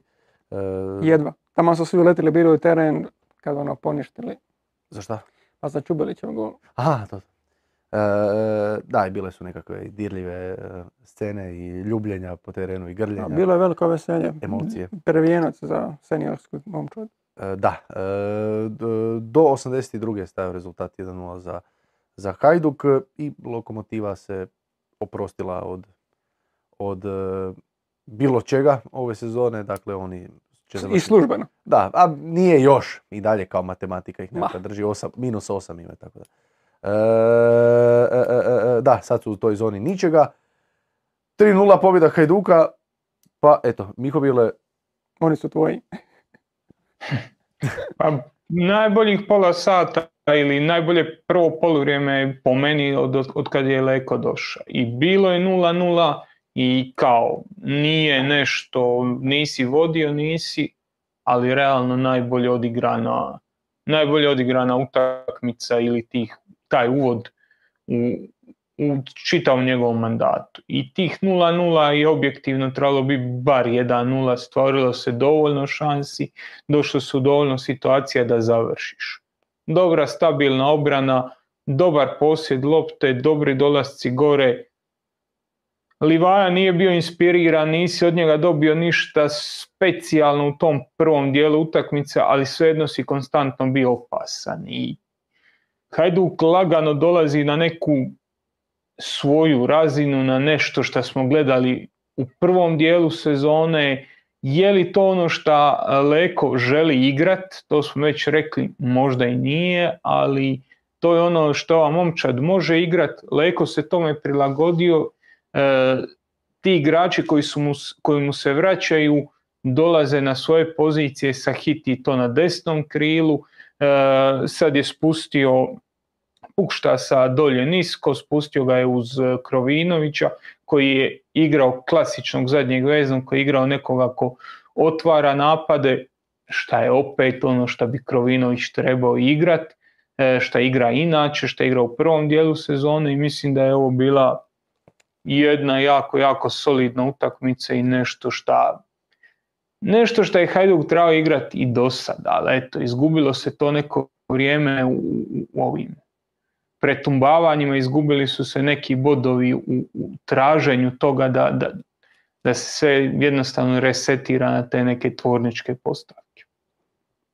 Da, mene je zanimljivo bilo vidjeti u stvari da je, ako govorimo o sofa score ocjenama, da je Čavlina nakon 9,9 pao na, do jednom trenutku je bilo 3,9, ali na kraju završio sa 5, 5,2, tako da onako, do, dosta velik skok sa toliko visoke ocjene na toliko nisko, pa sam bio napisao u stvari da, ono, da se dan klade da u njihovoj bazi ono, nemaš dvije utakmice, ono, takvu razliku između toliko dobre i toliko loše utakmice. Ali? Mislim, možda imaju, ta baza je dosta velika, tako da moguće, ali onda Miho našao e. stvar da je, da je Ljubičić imao, nije jedna za drugom, ali ono tipa unutar mjesec dana je za jedan dobio 10.0, za drugu... Marin. Što sam rekao? Marin Ljubičić, ne, rekao si Ljubičić. Aha. Čisto da, da, ne, za Robert. Za Robert. Ne, je, za, da, da, da, za crveni karton kad je dobio. Ne, ne znam da bi Robert dobio desetku. Da, da ovo je da. zabio koliko četiri gola. Da, kad je ono dobio crveni odmah na početku, da je dobio tri zato, a par utakmica prije toga je zabio x golova i dobio desetku. Dobro, ok, da, kad, kad gledaš crveni, na primjer, sigurno te, sigurno te sroza brutalno, ali ovo je, ono, ovo je utakmica gdje nisi dobio crveni, pa da. si napravio, kolika je razlika, pet? E, 9.9 i 5.2, tako da, okay. Nije, nije skroz pet, ali blizu, blizu. E, možemo u stvari e, kratko samo rezimirati lokomotivu. O Hajduk ima jako puno pitanja pa ćemo i taj dio proći ovaj, e, kroz pitanja. Isto tako, lokomotiva je u stvari završila svoju sezonu. Je li lokomotiva trebala, mogla i morala bolje? S obzirom na sezonu, s obzirom da Osijek, ok, sam sebi ću početi odgovarati, s obzirom da Osijek je takav bio kakav je bio, 12 utakmica bez pobjede, Rijeka prvi dio užasna. E, otvorio se taj put za dvije ekipe, ne za jednu, za dvije ekipe za loviti te e, europske pozicije. I Lokomotiva je sve jedno u tom periodu, to je ono na primjer što mi je smetalo prošle sezone kod Rijeke, kod Gorana Tomića koji dok je bio još u igri za naslov, ono do tipa 30. kola kojeg 27. 28. non stop naglašavao ne, mi se ne borimo za to, mi nemamo kadar, mi nemamo igrače, Diramo je puno bolji, Hajduk je puno bolji, bla, Osijek je još tu bio. E, imam osjećaj da je Lokomotiva to napravila ove sezone u trenucima kad su mogli i mogli napasti te top 4 pozicije, ne kroz, ne kroz mijenjanje kadra, ne kroz e, nerazvijanje mladih igrača, nego s ovim kadrom kojeg imaju, sa ovih 11, 12, 13, 14, 15 mladih igrača koji su fenomenalni, koji su odlični, mislim da su mogli s tim kadrom napraviti puno više ali ne, naravno, ne u smislu igračkog, nego nekakvog jednostavnog mentaliteta, nekog sklopa gdje im se možda to trebalo, gdje se možda trebalo više raditi na tome da se ganja, ganjaju te top četiri pozicije. Da, da, mislim, ne znam koliko je sad to ono psihološke, neće reći igre, ali ono, nekako držanje pod kontrolom svoje momčadi sa od strane trenera, jel to ono skidanje pritiska, kao ono, nije to nas briga, mi ćemo ovo mi polako. Ali da, mislim da je sad, ne znam je li prije nekad Čabara govorio o tome, ali sad je bio jasno rekao da se oni okreću u potpunosti razvijanju mladih igrača, što opet potvrđuje ono što smo sumnjali kad smo dvije utakmice za redom vidjeli Kulenovića na klupi, zašto bi to moglo biti, ono, je li njihov igrač, nije njihov igrač, te, te takve situacije. Ali ako se vratimo na ono, prvi dio sezone, Lokomotiva, Lokomotiva imala je dosta problema sa, sa kadrom, sad gdje su to bile ozljede, gdje su to bili kartoni, ono, dosta su bili rotirali, u jednom trenutku nije izgledalo kao, kao pogotovo kad je Čokaj napustio klub i gdje si ostavio, dobio si tu rupu gdje koju je Bubanja na kraju popunio, ali ono, imao si taj nekakav period gdje nisi znao baš mali, ima li lokomotiva 11 igrača za borit se za gornji dio tablice. Sada u ovom trenutku kad je Kačavenda zdrav, kad je onog imaš na okupu ono, ovih sada standardnih 11, to za mene je ekipa koja je spremna loviti bodove koji su potrebni za, za ove smanjene, snižene kriterije za, za nekako četvrto možda mjesto u HNL-u. Mislim da je ono što se događalo prije toga dosta usmjerilo njihove planove i da je to isto utjecalo na, na, na, na njihovu odluku da se okrenu razvijanju svojih igrača i vjerojatno je taj utjecaj e, Aliju, i potencijalni njegov transfer jako puno usmjerio e, fokusa na, na to jer e, taj novac koji su oni dobili za, za taj transfer nije baš nešto na što je ekipa u donjem dijelu HNL navikla ako već Dinama ne kupuje direktno od tebe. A ono, odnosi kao nisu najbolji u zadnje vrijeme. A mislim da je to ono, ono što se kaže, platiš na, na mostu ili na čupri. E, puno toga u njih bazira se na tome da je sve opušteno, da, da ti nemaš pritisak rezultata i zato možeš gurati te mlade igrače i zato mladi igrači mogu i griješiti i recimo da Čavlina napravi ovakvu grešku kako je napravio sad u dresu Dinama ili Hajduka pa i Rijeke i Osijeka, o tome će se pričati danima. On je ovdje napravio grešku koja je zaboravljena 20 minuta kasnije. Niko više o njoj nije razgovarao i iskinut je pritisak s njegovih leđa. Tako da ono, to ima svoje prednosti, ima svoje mane. Ja se slažem s tobom Zizi kad kažeš da ono, da je pomalo iritantno ih gledat koliko su ono ne, to svedi na neambicioznost, ono tu si, blizu si, ali kao nas to ne zanima, bla bla bla, super. To ima svoje prednosti u razvijanju, u razvijanju igrača, ali isto tako u ovim situacijama i kako platiš cijenu radi toga. Da, isto tako sam pol napomenuti, mislim, ja ne, nisam nigdje vidio da niko priča kako, su, kako je Slaven Belupa primio u prvi 30 sekundi e, gol protiv Rijeke, ono, ono tamo gdje je ono, Sušak isto napravio tako, tako grešku. Ono, uopće se ne priča o tome i to je taj blagodat manjih klubova gdje nećete razapet. Ono, sve što napraviš je pozitivno, a sve što pogrešiš, a dobro, bože, preživit ćemo. Da. Ok, e, idemo na pitanja. Joža? Može, dobro. E, ajmo na pitanja. Pa kaže, e, drugi dio, ulazimo u drugi dio podcasta. Hoćemo prvo pitanja ili ćeš e, možda i e, Pitanja, pitanja, pitanja, pitanja. Većinom su HNL. Da, izdvojio sam HNL i, i Europu pa ćemo se napraviti tranziciju. Vratislav s greškom. Treba li Hajduk otkupiti Avazijema? Vrlo kratko i jasno. Koliko je ne za cijenu koja je postavljena. Da, tamo pitam koliko je otkupno. Dva milijuna, tako da, dva i pol. Ma mislim da je čak nešto manje od vas se sračuna na kraju, ali svejedno ne za više od 500 tisuća eura. Ok. Johnny Cash, pozdrav svima. Prvo pitanje. Zamislimo da Hajduk uspije dovesti jednog Tudorovog mamlaza na devetku, recimo Kulenovića, a iza njega polu ljevo Čača Marko, polu desno Sin Jasin, čisto s taktičke strane zašto da i zašto ne. Mlakari sa hiti na bokove, krovi, puki iza i eto lekinih 3, 4, 2, 1. Znači čekaj.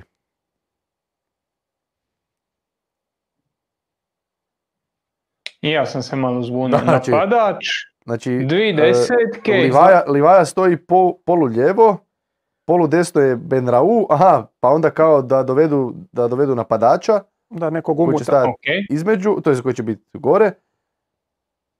Mlakar i Sahiti da igraju bokove, wing bekove. Da, Mlakar se ne uklapa baš tu. Dobro, sa hit Da. je donekle. I Krovi i Puki u veznome redu, u sredini. i tri stopera. Da. A kakva je defenzija, koga briga za defenziju? Bitno je da se ovo gore složilo. Samo ofanziva. Dečki iz rijeke. Pa ono, iako, pa to smo pričali kad je, kad je Za Ozren pitao za ovog mjere. Mjerez. Ma daj. E, nije ono, Livaja je igrao sa Umutom i dosta je to dobro funkcioniralo. Livaja je u, u, u, Grčkoj igrao sa isto s napadačem koji je okupirao zadnju liniju, a on se kretao ono, između linija. Tako da nije to sad suluda stvar da mu dovedeš nekog gore napadača, ali ja mislim da zato nema potrebe da, da ostavi ga u ulozi u kojoj je bio i zdrav. Da, meni, se, meni se Mlakar tu ne uklapa nikako. Dobro, da, Mlakar na ljevom beku, to, to sigurno ne, ne bi funkcioniralo. Ali dobro, zanemarim. Zanemarimo A to jer nije, nije fokus ajde. E, Drugo pitanje istog izvođača, Johnny'a Keša. S obzirom da je očito da Sigur može imati karijeru kao desni bek, može li Krovinović imati karijeru kao šestica i biti recimo Hajdukov Mišić? Mislim da smo to Da, Miho je malo prije, malo prije pričao. Pa mislim da on to igra cijelo vrijeme, da to nije ni uopće upitno. To, ta priča, od njega trebamo golove i asistencije, mislim da je to promašeno. Eto, svak, svakom na ovaj, svakom ono šta želi, šta ja mogu tu. Dalje, e, Bane, pod, pretpo- pod, pred- pod pretpostavkom da Šibenik ispada, mislite li da bi bilo realno, odnosno korisno, da Slaven pokuša, pokuša dovesti Čopa za iduću sezonu ili čak Obregona, ako ga Jakirević ipak odluči pustiti? Očito je da ni jedna od trenutnih špica baš i ne funkcionira u ovom Slavenu, pa probati s nekim iskusnim, a da nije baš iskusan ko Krstanović. Pa mislim da je, da je Šibenik već potjerao Čopa, da. potjerao Čopa, tako da treba čekati iduću sezonu. A, definitivno da, da, da Slavenu treba napadač. E, ko će biti taj napadač, koliko će se uklopiti u financijsku situaciju, o tom potom, ali Da, jer mislim, možemo mi pričati o Čopu, ali mislim, Čop u Dinamo ima solidan ugovor. Sad, je li Dinamo spreman njega još godinu da, mislim, je, je li mu ističe u Dinamo ove godine ili ja mislim da je iduće. Ali ono, je li Dinamo sad spreman plaća to još godinu dana jer Slaven sigurno ne može preuzeti većinu njegove plaće. A donosi li ti Čop toliko? Da, mislim i kako su najavili u klubu, oni se okreću mladima. Razvijanjem mladih, žele biti lokomotiva, pa ne znam baš koliko se čop ovdje e, treba neko u men- taj, mentorirati. u taj plan. Pa da, Da, ni- nisam ni ja siguran baš u to, ali gle, m, govorili smo bili jako puno o, njihovom nedostatku devetke kad smo pričali o ovome Manaju i da on ne može baš u kontinuitetu držati nekakvu, ono, nekakav napad. Slam Belupa, Hođa i ovaj Crnac da nisu napadači u tom smislu devetke i da to zna biti problem na, na njihovim utakmicama. Da. Tako da neki, neki napadač sigurno, sigurno je na, u, u planovima za dovođenje. E, nastavljamo dalje sa Slavim Belupom, isti izvođač. Da li vidite nekoga ko potencijalnu zamjenu za Zekića ko bi mogao nastaviti u sličnom tonu? Po tim mislim da se ne bori za ostanak, nego barem da nastavi držati šesto, sedmo mjesto kada je to već najveća ambicija kluba. Pa iskreno, da mene neko pita, neko ko je moj prijatelj, recimo Josip Korda, da ga sad zove Slaven Belupo da postane trener, ja bi mu rekao, ma znaš šta, nemoj. Jer ja sumnjam da neko može ponoviti e, uspjeh koji je napravio e, Zekić. Sumnjam da će neko imati tako dobru sezonu.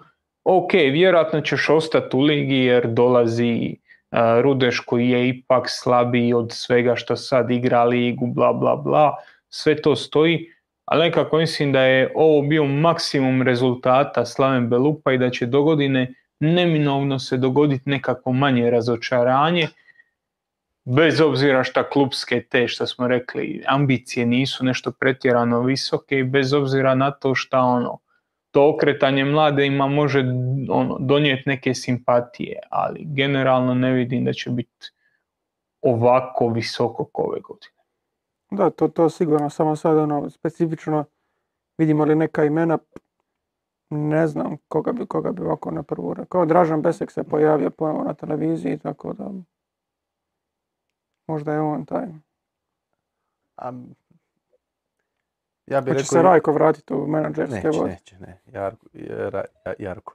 E, Rajko je odradio sportsku politiku u Slav Belupu i tu... E, ja vidim, ja eventualno vidim ili nekog trenera koji, nekog mladog trenera koji se traži u tom svijetu prvoligaškog nogometa i koji ako će klub krenuti u tom smjeru razvijanja mladih igrača, zašto ne? Onda, onda po meni bi baš trebao biti mladi trener ili pak nekoga koji je, ko se vrti tu, ta imena neka koja se non stop vrte oko tih klubova. Znači ne govorimo o, kad Dinamo ostane bez trenera pa krenu e, Bijelice i, i, Bišćani i takvi, nego e, kad Slaven Belupo izgubi trenera. Znači ko, ko- kome je to financijski u redu i kome je to nekako isto po ambiciji nekako ili po, po nekim prijašnjim rezultatima ko, ko odgovara tom profilu. E, pa sad mislim da se tu može naći imena. Ali pri- prije sam za mladog trenera, prije sam za neko mlado, neko novo lice, ovaj, zašto ne? Marko Lozo, na primjer, jako dobro radi stvari sad sa Solinom, pa zašto ne to probati u prvoj HNL sa svojim klubom, ako već se okreću mladima. E, Mateo Pukšar za sirotinju, Ili? Mateo Pukšar. Ćao Zizi, hvala. Ćao i tebi i ostala braćo. Vaš komentar na to što je Bočke odigrao kraj utakmice na poziciji 10. Je li to nekakva naznaka što Bišćan od njega očekuje u budućnosti? A mislim da je to više bilo bacanje, ono, Hail Mary, da to nije sad nekakva taktička odluka kao ono što šta ćeš dobiti od njega tu, nego jednostavno tako se poklopilo. Ali da je sad to nešto, neka uloga na kojoj ga se vidi u budućnosti, mislim da ne, još ugotovo zato što mislim Bočka je toliko navikao igrat na, na bočnim pozicijama, na, na strani, bez obzira bilo to krilo ili je nešto povučenija uloga, da je ovo malo kasna faza njegove karijere za takve promjene. E, Grgo istina. Poz. Može li Leko kopirati Guardiolu i da mu Sigur ulazi sa beka na zadnjeg veznog i mislite li da Sigur ima taj kapacitet? I mislite li da Lovre Kalinić uz dobru postavku igre može glumiti trećeg stopera kao Lučić jučer? Ali koja je Pa poanta? ja mislim, samo- mislim, ali koja je poanta ulaska sigura? Mislim, Guardiola ne ulači te svoje bekove eto, da, da se sprda, nego ono, oni služe nečemu.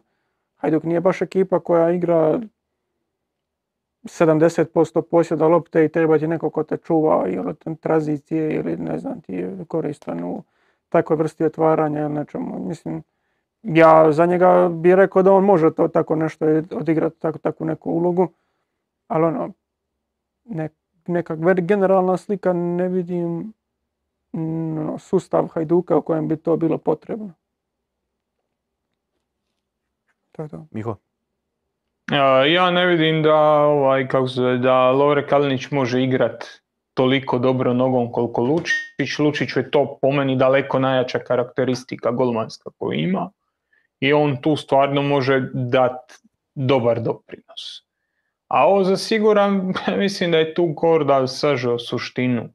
A, ti uvodiš beka na drugog veznog kad ti to treba. Treba ti za šta? Da osiguraš tranziciju, da razigraš, da dobiješ tu 3-2 strukturu, šta god. Ok, on to može, pogotovo kad je Pukštas gore, kad imaš Sahitija koji će tu razvući e, uz out liniju, geometrijski to može, ali koja je poanta ičega? I ono što ne volim, ne volim da se jednog Leku prisiljava da, da bude nešto što ne želi. Leko je više puta pričao kakav nogomet želi igrati, u čemu se dobro snalazi, šta su njegove ideje. pa nemojmo ga sad, odnosno nemojmo očekivati od njega da radi nešto šta nije njegova ideja, nemojmo očekivati od njega da sad, što je Korda rekao da imaš 70% lopte u nogama i da držiš tu loptu na svojoj polovici dok se ne otvori prilika da je prebaciš dalje. Recimo Napoli je najbolji primjer toga. Napoli je ekipa koja će držati loptu tamo polu lijevo između Lobotke, Zjelinskog i Ruija ili Oliveire kogo već igra lijevog beka i držat će tu loptu ako treba 2-3 minute sve dok suparnik ne izađe da može odigrati na Kvarašelju ili na nekoga, ajmo reći nekakav prazan prostor. To nije, to nije Lekina ideja. Lekina ideja je okomitiji nogomet, brži nogomet, više tranzicija. Samim time taj ulazak beka kod dodatnog veznog ti ne donosi toliko toga. Može li se Leko tome prilagoditi? Može li Leko pronaći novog sebe? Je li njemu zapravo ok šta Hajduk igra ovako iako on priča druge stvari? To su neke, neke druge teme, ali generalno gledano po onome šta možemo slušati od njega, šta možemo slušati iz njegovih intervjua, mislim da on ne planira igrati takav nogomet. A da je ono, mislim, pričamo o vrhunskoj razini, nije baš da, da trener a to se može ono ići koliko god hoćeš u povijest i u širinu. Nije baš da treneri miksaju između jednog stila pa onda potpuno drugi stil pa potpuno treći stil.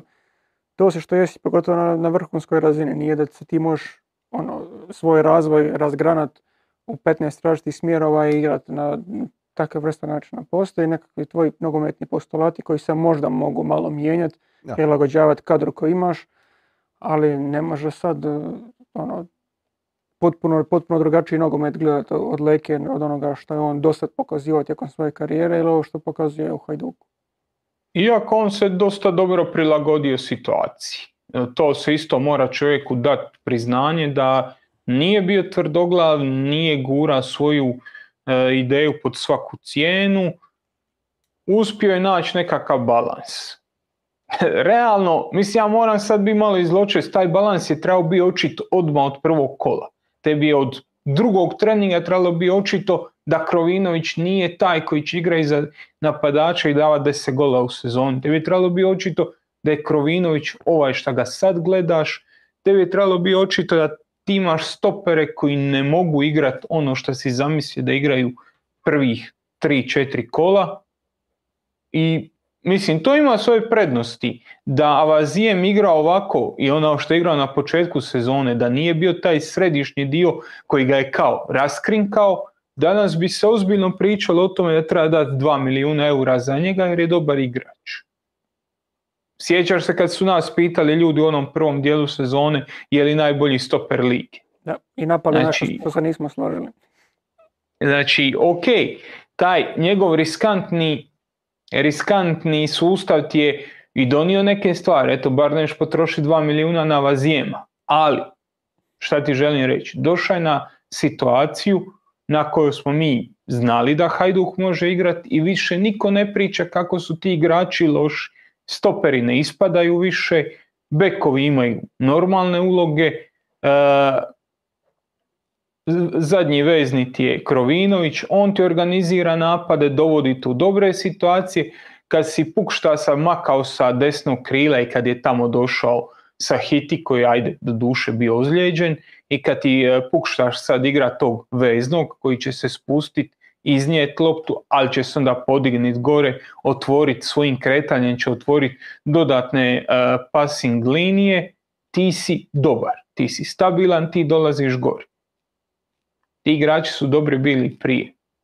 E, Leko je postavio krivu hipotezu kad je došao, priznao je svoju grešku, ispravio je i doveo je Hajduk na neku razinu koja je prihvatljiva.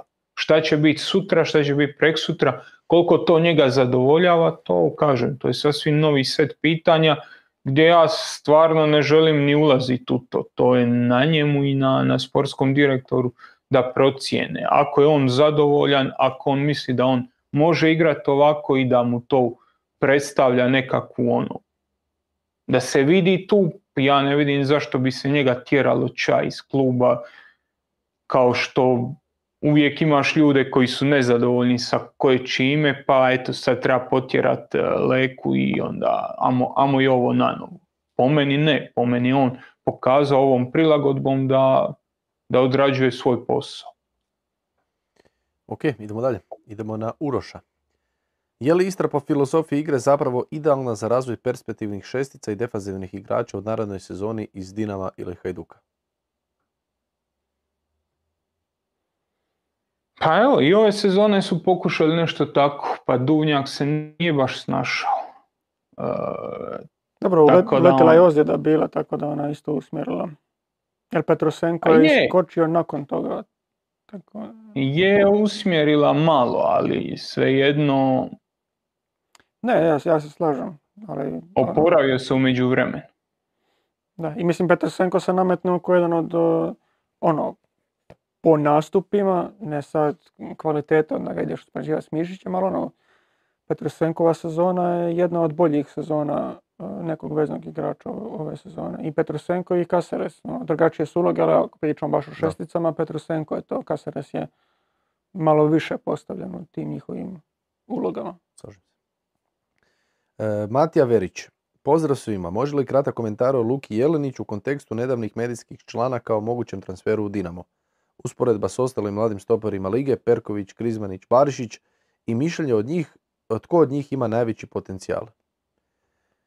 E, Luka Jelenić je svoju karijeru započeo u NK Španskom. Bang, odmah plus ima. On je dečko iz Španskog, ja sam vrlo subjektivan ja neću dati komentar na temu njega. On je one, number one, a onda idemo dalje. I uvijek će biti. I nikad u mom prijenosu Luka Jelenić neće pogriješiti. Krivo dodavanje, Nije se niko Nije- otvorio. nije se niko otvorio. Da. Pošteno. Isto koji Zelenika. Evo zašto Varaždin nisam radio puno ove sezone. Ne, šalu na nemojte. Eto vidite kako hrvatski novinari odrađuju svoj posao. Hvala Bogu nema prvoligaša iz Kučića, pa ja mogu šta me A šta najbolje Jelenića ni, ni ne poznajem. Znam da je dečko iz Španskoj, ali ne znamo se ovako. Ali dobro Španskoj, bože moj. Da. E, ali da, e, ovo mi, je jako, ovo mi je jako zanimljivo pitanje. Mladi stoperi. Najveći potencijal mladih stopera u HNL-u. E, ko bi ja nabrojim? Perković, Krizmanić, E, Perković, Jelenić. i- Krizmanić, Barišić i Jelenić. Aha, Leon. A za mene Leon ima, naj, naj, ajde, Da, meni isto. ima najveći potencijal od njih. Između Krizme i, i, i Ja se ne bi Perkovića. složio. Šta bi rekao? Ja bih ja bi rekao Krizmanić, da. A, po, pošteno. Kažem, između Krizme i Perkovića mi ono, nije, nije baš da bi rekao da Perković ima veći potencijal da vrijedi ta dva milijuna potencijala koje je Dinamo platio. E, da Jelenić mi je ono, vjerojatno na četvrtom mjestu tu. Meni je Barišić prvi, sad drugi, ja bi stavio Perkovića kod drugog, Krizmu kod trećeg i onda Jelinić. Iako je španac, ali jebi ga. Mislim, me- meni ono, nečkam se, ipak sam ga stavio zato jer za mene Krizma je trebao već napraviti neki skok. Ono, treba već napraviti taj, taj switch još prije četiri trenera. Je trebao napraviti taj, taj nekakav dodatni iskorak. Ono, za sad u ovom trenutku još uvijek ono, osjećam da bi, da bi on trebao uhvatiti taj kontinuitet i pokazati se na toj, na toj razini ono, iz utakmice u utakmicu, a nemam taj osjećaj da je, da je dosegao. To za- Zato još uvijek ostavljam mjesta, iako ono, godinama već ide, ali mislim da mu se treba dogoditi taj nekakav ono, switch koji, koji će ga prebaciti na, na višu razinu. E, Po meni vrlo zahtjevno pitanje, e, jer e, Perković, ok, igrao u Istri, e, e, pa onda sad prelazak u Dinamo, gdje je sad prvo igrao tog beka, pa, pa ovo što ti kažeš, je li, je li to stvarno sve toliko koliko vrijedi, je li to stvarno tako kako je, doista. Nije u Dinamo još pokazao stvari da nije ni igrao na stoperu, ne znam uopće igrao išta na stoperu. Mm. E, Krizmanić dobro si rekao da već je možda i trebao nešto napraviti. Vidimo da sad pod Sopićem sve manje i manje igra, pogotovo na poziciji stopera.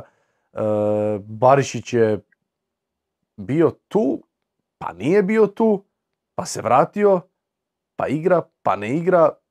A Jelenić mi je u stvari jedini tu ko neka konstanta. Jedini koji, koji cijelo vrijeme igra i koji je cijelo vrijeme glavni stoper, ajmo reći, tog Varaždina. Pa dobro, Barašić kad je postao glavni stoper Osijeka nije izgubio tu poziciju. Bili su on i Žaper su bili kao par. Da. Ne, ne, ne znam, e, e, Barišićeva priča mi je užasno čudna. Ti, to što se događalo kroz njegovu karijeru, ono, te period pod Bjelicom, pa, odlazak, pa, pa malo igra, pa odlazak na posudbu u, u Italiju, pa povratak, pa ne igranje, pa igranje. Zato to, to mi je sve nekako onako, za- zato ne mogu dati nikakav potpuni dojam. A jedino ostvario je Jeleniću koji sad na stranu ova šala, ne. Španskim i sve to je jedino igrač koji stvarno je onako već, šta ja znam, po meni jedini, jedini konstantni već ono, već neko vrijeme da je tu, da znaš da je tu i da je sigurno tu. Da. A Barišić igra tu, ajmo reći, tu prvu sezonu nekako ok igraju i Jelenić isto tako. Ali evo, Jelenić i Barišić tu bi mi negdje bili po toj nekoj broj, broj jedan možda. A evo, znači Jelenić će biti toliko visoko. Ma ne, mislim, ok. A Krizmanića volim jako. Ne, ne, ne želim da se shvati sad iz toga što je on meni Mihi četvrti da mislimo loše o njemu. Jer, ono, on je na kraju krajeva Pelumbija izbacio iz, prve, iz prve momčadi. Igra na toj ljevoj strani iako je dešnjak. Tako da ono, ima on svojih jako puno kvaliteta i, i prošao je Dinamo školu, tako ono Dinamo stvari, iz Dinama došao tamo. Za mene ja bih rekao da je on blizu svog potencijala, da- ne vidim toliko mjesta za napredak kao kod ostalih stopera koji su ono u priči i da mi je to razlika između njega i njih, da mi je zbog toga na četvrtom mjestu. Ali to što si ti rekao da, mislim ok, da, da, ovi igraju Varaždinu, bili bi oni na toj, na toj razini ono, konstantnosti i kontinuiranosti i bla bla bla, ali Zanima me, baš me zanima životna priča Adriana Leana Barišića, ali ozbiljno. Zanima šta se događalo u tom periodu kad je bio Bjelica i kad Znači, nije igrao, kad je išao na tu kad budu na kauču, jedan od njih Dinamo- je Barešić. Da, pa Dinamo koje je navodno slao ponude i sve to, jako zanimljivo. E, Raspitat ćemo se. Idemo dalje. Lakat Rokasa Pukštasa. Hej! Veliki slovima, hej! Ola, Ola. Evo over under pitalice za sve. Prvo, koliko HNL klubova će igrati grupnu fazu u Europi ove sezone, to jest iduće? E, jedan i pol. Over ili under? Uuu, kao veliki Hrvat, ali ne domoljub, reći ću over. Mm. Ajme, Može i ja over. Ja, Idem i ja jezik. u over. Pregrizi jezik. ja se nadam over, ali mislim da će under biti. Ali neću novce uplatiti na to. Samo, samo laprdanje. da. Drugo, koliko HNL klubova će igrati playoff nekog europskog natjecanja ove sezone? Dva i pol, over ili under? Under. Under, Under. under, under. Da, slažem se. Ovo je bilo odmah. Joža, Oba ove. oba over, vidiš? Hrvat Ti katolik. si, da, da. Ti si u HDZ-u. E, e, e, samo sekund. Aha, Drago Čavar, pozdrav iz Mostara. Pozdrav. Ako sam Ivan Leko, ako sam Ivan Leko i mogu uzeti samo jednog startera i jednu zamjenu za iduću sezonu, dok se ostala dva igrača moram riješiti posuditi, kako biram ako su na ponudi? Aha, ok, ajmo iz početka. Znači, Ivan Leko može uzeti samo jednog startera i jednu zamjenu za iduću sezonu, ostala dva igrača se mora riješiti ili posuditi. Mikanović, Lovrenčić, Sigur, Đolonga. Mikanović i Sigur. Ja isto. Čak nije, nije mi baš neka dvojba. Da, to bi ja. Lovrenčić je ono, već previše u godinama i vidiš da je izgubio Da, ono što, što je imao kad je, kad je tek došao Đolonga jednostavno nije mi taj potencijal. Sigur je pokazao u A vidiš, a vidiš kak je no- nogomet, koji je to uh, stvarno, on- ono, što- ono što smo pričali prošli tjedan, barem ja, uh, pa evo da se grubo izrazim, kurvinski sport. Je. tu si, uh, u toj si nekoj rotaciji, u tom, tim si nekim zamislima za, za, za tu poziciju desnog beka, uh, govorimo o Đolongi. Mhm. I onda se pojavi jedan put neki Sigur, neki dečko iz Kanade kojeg su registrirali prekjučer i sad eto. Bože moj. Sad je, Dobro, ali opet nije Sigur tu baš od prekjučer. On je igrao i A, sa je. juniorima i trenirao i sve to. Tako da nije baš da on pao s Marsa, nije da su ga na ulici našli. on nije bio u ekipi za ligu prvaka zato što nema dovoljno staža u momčadi. Nije, Ali nije bio ni u seniorskim planovima. Hm? Ne bi ni bio u seniorskim planovima da se nisu ozlijedili Mikanović, e, dobro, Lovrenčić pa imaš i da Đolonga nije otišao na, ne bi ni na, na Ligu bio. Da, nije Pa ni Đolonga je bio već nekoliko puta i na klupi i ulazio je bio Ali s klupe. zbog ozljeda i svega toga, pa mislim na kraju krajeva Sahiti se stavljao na, na tog beka kad nisi mogao od ove dvojice dobiti ništa. Nije A, Đolonga. Pukšta se stavljao na tog beka. Da. Tako da krpalo se svim i Jo- još imamo jednu ovakvu pitalicu. Grgić, Fosati, Kalik, Capan. E, Može sve sel. Capana ostavi. Capan mislim da bi njemu najviše koristila posudba od svih igrača. Šta pričamo sad o Jeliniću, šta pričamo o, o znaš, igraj u Belupu, igraj u Istri, igraj, samo igraj. I ja ne vjerujem da će u Hajduku moći dobiti punu minutažu. Ja ne vjerujem da će moći dobiti 2000 minuta u Hajduku, pa kogod bio u, u Katru. Dobro, Ovo- ajmo ovo odgovoriti je čovjeku na pitanje. Ovo je dosta teško pitanje, moram priznati. Ja sam odgovorio. Ako, ono, ako moram dvojicu poslat ča, šalje njega na posudbu, ne raskidam ugovor, sa on trojica nekih voda nosi svu trojicu, uključujući i Kalika. Joža, čuo si me dobro, Ne, uključujući. Možda bi Kaliku dobro došla posudba, tipa u Goricu. Ne, ja bi, ja bi, Zato kaj nije dobro odigrao ovo kad je bio ozlijeđen. Šta? mislim, u mojim očima Kalik je, mislim, kad je, kad je dovođen, pričali smo o tome je li to igrač koji je potreban profilno Hajduku, bilo je diskutabilno, ali ono, njega bi ostavio, uh, Fosat, bi ga i ja. Fosat ja bi riješio, Grgića bi isto ostavio, iako i to je teška srca i slažem se to za Capana, Capan treba neke minute i ono neku, nekakav kontinuitet u svom razvoju u ovom trenutku. Dobro, ajmo dalje, ajmo malo požuriti. Ajde. Mal, malo, imamo još dosta toga, a treću temu nismo ni otvorili. E, San Marko ima jedno pitanje za koje ne znam je li ovo vi- više sad zezancija ili, ali pitanje svaki tjedan je isto i evo, ajde pogodi. Koga Hajduk treba dovesti za Da, da, da, da. E, kaže još sad Marko, kaže pozdrav svima, naročito meni. E, Sad da. moraš pročitati. E, na kojim pozicijama mislite da se Hajduk ne, ne, neophodno mora pojačati za sljedeću sezonu i vidite li da u HNL-u neko ime koje je realno dovesti, a bilo bi pojačanje, dakle, starter? Možemo ići dalje? Zadnji vezni. I sve smo spominjali Petrusenka, jadnog, pa eto. Mislim da bi on bio u ovom trenutku plus Hajduku na, na, na, na tom centralnom zadnjem vezu. Ima San Marko još jedno i jedno žovijalno, što bi rekao pokojni raščupani.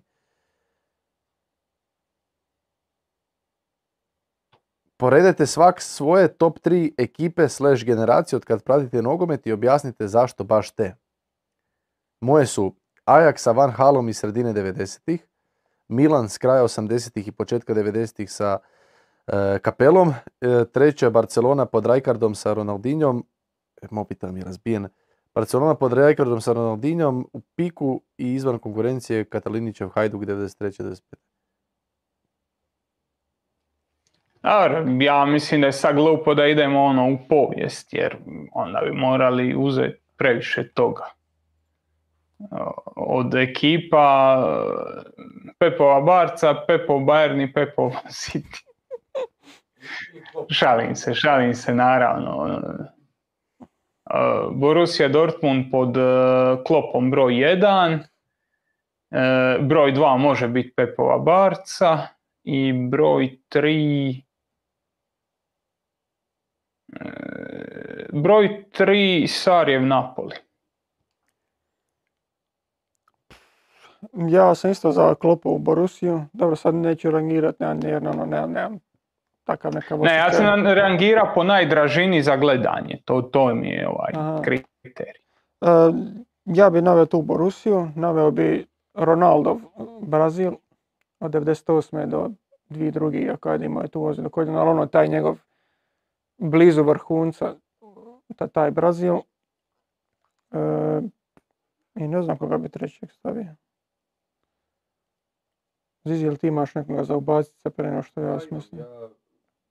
Barcelona tamo sa Rijkaardom, ono, 2006. 2006. da, tih godina, Ronaldinho. Ronaldinho, da, i to, to mi je onako, uh, tu sam, Je li Ziziju dobro radi mikrofon? zašto? Pa jer te ja slabo čujem. Aha. Malo je tiše govorio, jer sjetno je pričao o Ronaldinho. Sad čuješ dobro. Ne, i dalje ne, ali dobro. Nije problem oko mene, nego je crka mikrofon. Joža, šta ti kažeš? Upalit ćemo A, p- p- pomoćnog. da, ništa svijetlo, bravo. Možda i bolje. Evo, prebacio je na, na Mihu. Joža. da, ja, ja stvarno ne znam koga bi, koga bi trećeg naveo. I ono, sad vjerojatno kad bi se išao vraćati po sezonama, vjerojatno bi bilo milijun, milijun. Sad? E, sad si dobar. E, dobro. Da, vjerojatno bi bilo milijun ekipa koje bi mogao Ja ću pozitivno- reći, ja ću reći e, ta Barcelona 2006. Znaš šta ću ti ja reći? Henri je Arsenal. Onaj može, prije što se nije, prije što se raspao. Eto to. Uh, Barcelona tih 2006. tih, tih godina, to su onak neke uh, uh, prvi, uh, prve ljubavi, ono prvo neko, prve, ono, nisu prve prve, ali ono, ajmo reći, ozbiljnije ljubavi prema nekim nogometašima i, i, i, i, i- i nogometu. Uh, ono, Ronaldinho, bog Mhm. nogometa. Ja sam uvijek za uh, ovaj, uh, Diego Simeone i Atletico Madrid u onom periodu kad su igrali finale Lige prvaka i osvajali prvenstvo. Ja obožavam takav nogomet. ali, ali koja je to suprotnost? Na jednom, s jedne strane Ronaldinho, iduće je Atletico Da, Madrid. dobro, da, okej. Totalno dvije Da, krajnosti. ono. da, znam, znam. Dobro, Zizi je podvojena ličnost, to znam. Ajde. I Manchester United uh, Koji? od dolaska Runija. A, Rooney Ronaldo, taj. taj. Runi. Dobro, ali ono, A ništa Ronaldo, ajde. Ne. o- Kje- otprilike koje godine? Ono, Znaš 2008 ili... Kak, kak veli ovaj, uh, u, u Bitangama i princezama kad kumirna, kad je sportski ovaj, menadžer, ama ajme to vama neće biti smiješno, vi niste iz Zagreba. Pa kje je Ronaldo? Ne znate to, a? Pa kad ga zove, zove ga, Znamo, zove ga gledali smo Moriga, e. Bitange i princeze. Ozbiljno? Pa da. Da. Bitange i princeze, ok. Pa dobro, dobro, ok, znači imate ukusa bar u, ne, u nekom smislu. Da. Ne, evo, da, šta ja znam, to je to. Ok, Joža, jel ti imaš nešto I Špansko pod Dinkom Jel- Je- Jeličićem, pošteno? kad su spojili Gotija Cup. Niko nije rekao valjda sa Gorica. Nije niko rekao valjda sa Gorica. Hoćeš ti reći, valjda su Gorica. Neću. Osijek pod Enadom ne. Isus. Dobro, ajde idemo dalje.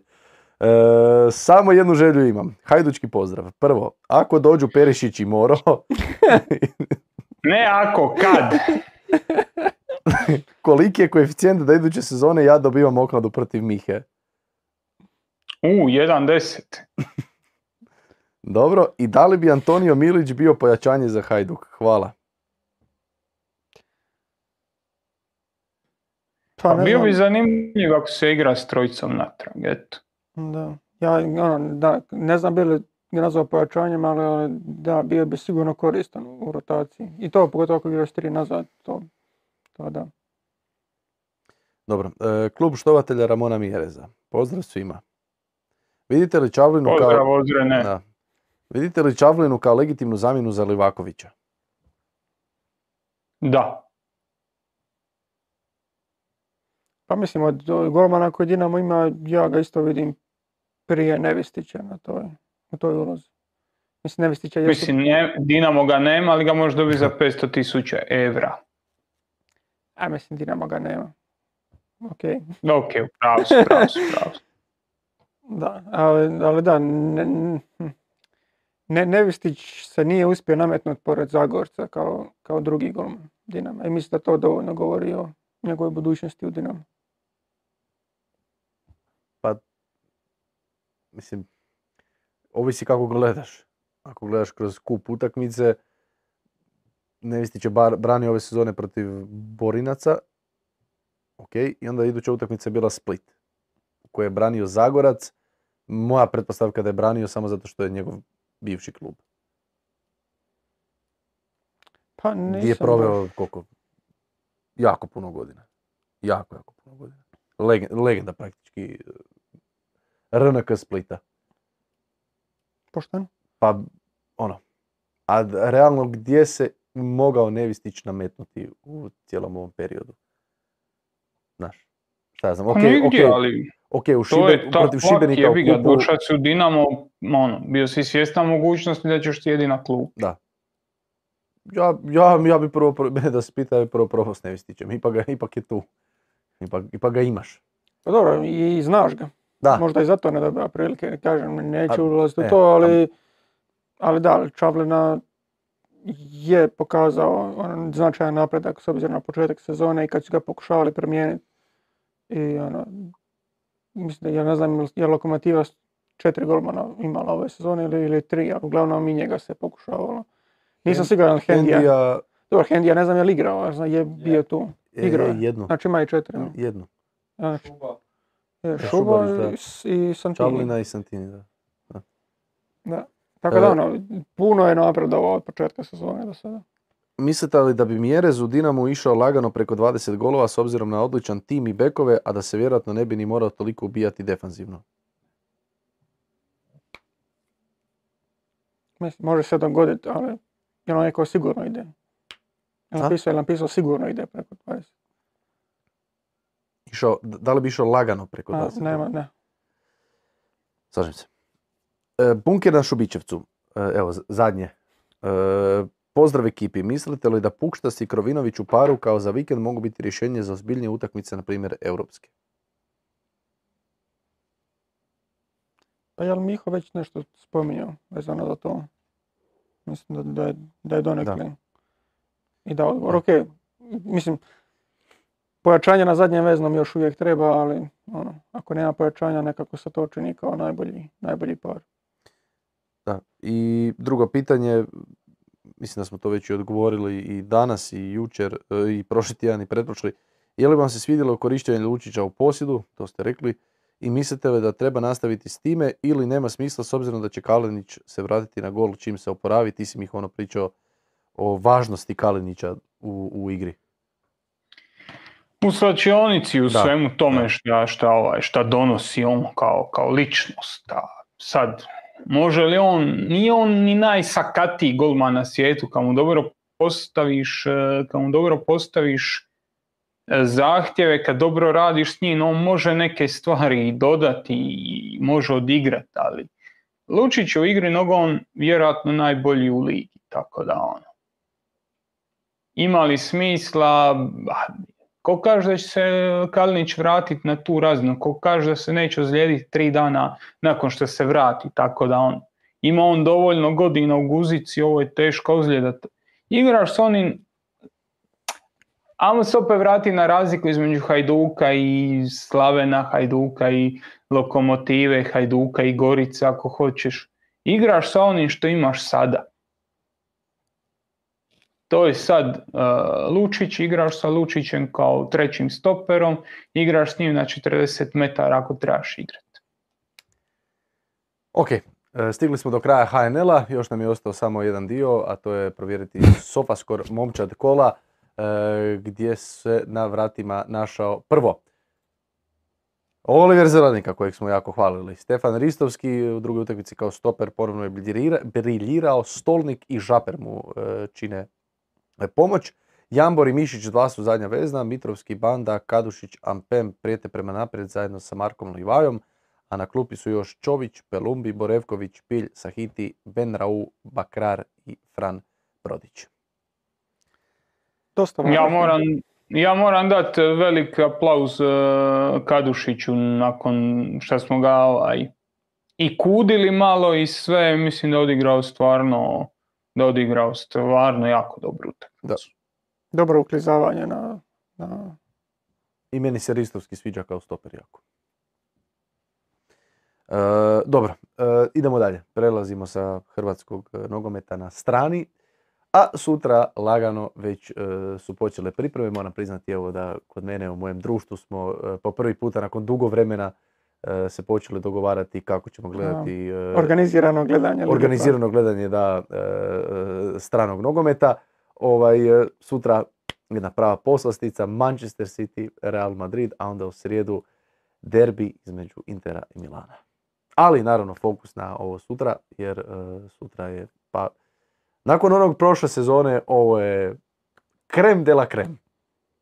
Da, i ono, i City ga dočekuje u, ono, mislim, je li to Trent Aleksandar sad pričao, bio je neki njegov intervju, nešto tako u stvari, da ono, City kada krene ovako pobjeđivati u, u serijama i ono, da, da djeluju zastrašujuće, mislim, on ima vjerojatno i neki PTSP od toga, bio je u, ono, praktički licem u lice e, s tim i ono, i tu su baš i odlučili onu, onu sezonu kad su išli na 100 bodova oboje praktički, gdje Manchester City kad je ušao u tu svoju seriju doslovno gazili su sve redom.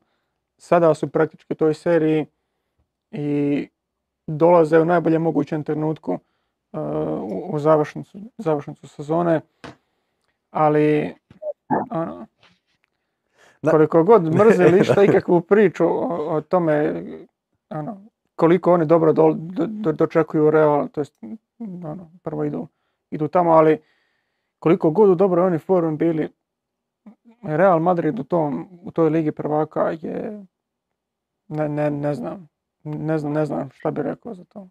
Real je u zadnjih 10 dana izgubio od Sociedada 2-0 i od Girone 4-2. I ja bi stavio kuću sutra na Real. Odnosno ne sutra, nego generalno. Za prolaz. da će Real. osvojili, su kup, ajde. Da, 2-1 protiv Osasune, nije baš ni to za... Osvojili su kup, ajde. Da, a još jedan, da, u kućicu. Na, na, na 1-1 kad je Toro zabio je baš bilo u čupavu. Znači u jednom momentu e, Osasuna, ono, sredina prvog poluvremena Osasuna je dominirala utakmicu.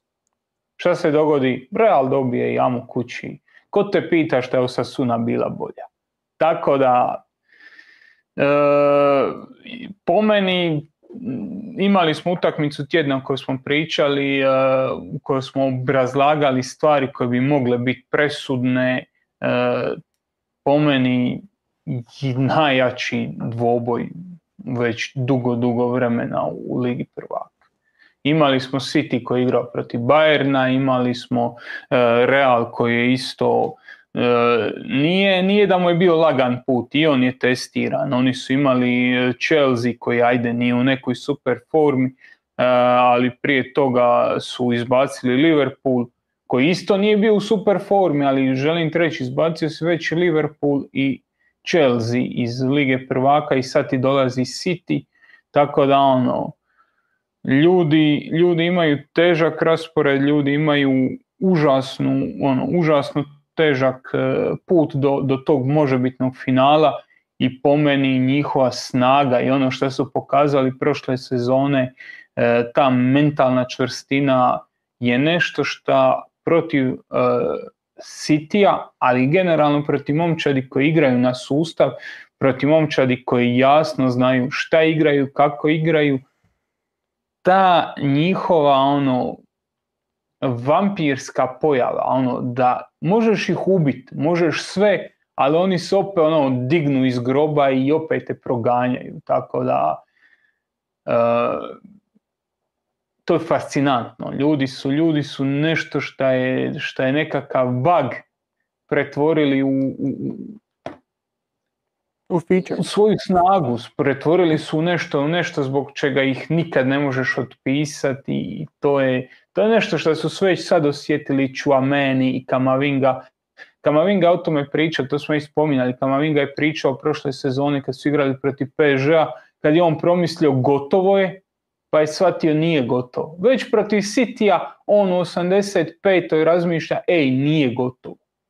On razmišlja, osjetio sam to, osjetio sam što znači Real Madrid protiv PSG-a, nisam vjerovao, sad vjerujem. Tako da ono, to je jedan aspekt koji, koji se sigurno mora uzeti u obzir. Da, i, i rekao bi da ovogodišnji Real Madrid djeluje bolje nego, nego prošle sezone. Mislim sad ne, ne mora to utjecati na nekakav ishod, ali e, sve predstave koje, koje je Real imao i protiv Liverpoola obje utakmice, Chelsea obje utakmice, djelovale su te utakmice su djelovale puno više kontrolirano nego što je to bilo prošle sezone kada su pobjeđivali. Ok, prošle si imao, na sreću prošao PSG, pa na sreću prošao bilo je takvih priča, znaš, no, i bilo je izvlačenja, daleko od toga. Ali ove sezone Real, čak i- i u La Ligi, ono, imam, imam osjećaj kada igraju na nekom svom optimumu da su fantastično snažni, ali isto tako da, da postoji taj, ta nekakva, kako bi rekao, doza kočnice gdje je ono, ah, Barcelona je otišla gore, ono, koga, koga briga. I da je takav pristup utakmicama bio i protiv ovih i Girone gdje, gdje primiš četiri gola, sada protiv Sociedada gdje si, gdje si primio dva. I sve je to nekako dolazilo uoči finala kupa, uoči polufinala Lige prvaka i da je to dosta utjecalo. A sad, ono, kad pričamo o nekim mečapima, to smo pričali u utakmici tjedna, e, i pitanje je hoće li se Guardiola opet odlučiti na Walkera, hoće li Walker biti taj koji će biti glavni zaduženi za, za Viniciusa, jer Vinicius uz sve pozitivno što je Benzema sada dodao, što je možda nedostajalo golova, gdje je sad to opet e, došao na svoj, na svoj optimum, što Rodrigo isto daje sa, sa suprotne strane. Opet je Vinicius taj koji najviše problema zadaje suparničkim obranama, igrač koji najviše lopti donosi u kazani prostor, gdje, koji stvara, generira najveću opasnost. I pitanje je hoće li se Guardiola sada ponovno ono, odlučiti za nekakvu modifikaciju svog sustava ili će nastaviti sa sada već, standardnih uh, 3-4, ono, daj, 3-2, 4-1, kako to već sa Stonesom, Stonesom izgleda. Imali su malu promjenu toga uh, protiv uh, Arsenala, ali Arsenal je bio prilično specifičan suparnik koji je ono, i govorili smo o tome kako je De Bruyne pričao o njihovom presingu i, i tome kako su tražili prostor iza leđa e, partija i ostalih veznjaka. Tako da mislim da možda se i neće vraćati na tih svojih 4-3-3 pa modificiranje De Bruyne toliko visoko, ali bit će mi zanimljivo vidjeti hoće li Guardiola opet posegnuti za nekim kemijanjem da Walker ne bude taj desni, desni bočni, nego da se sad opet nešto izmisli da se odmakne od trenutno standardnog načina igranja sa ovom trojkom u zadnjoj liniji gdje se Stones sa zadnjeg veznog spušta u, u- u zadnju liniju. To će biti sad zanimljivo za vidjeti. I mislim da se tu isto, kao što se sad spomenuo, Real, Vinicius, ono, treba spomenuti koliko je u, ovoj, u ovom trenutku Walker zapravo u slabijoj formi nego prošle sezone. On je prošlu sezonu mučio nekakve probleme s ozljedom, ali prije toga je bio nevjerovatno dominantan. Sad i kad igra nije ni blizu toliko dominantan koliko prošle sezone i on onaj period koji je igrao je ugasio Viniciusa. I nekako sam imao i nekako povjerenje da će ga ugasiti. Sad baš i nema to povjerenje iskreno. Dobro. Jep. Biće dobro. Sigurno će biti dobro. Real će ih nabit.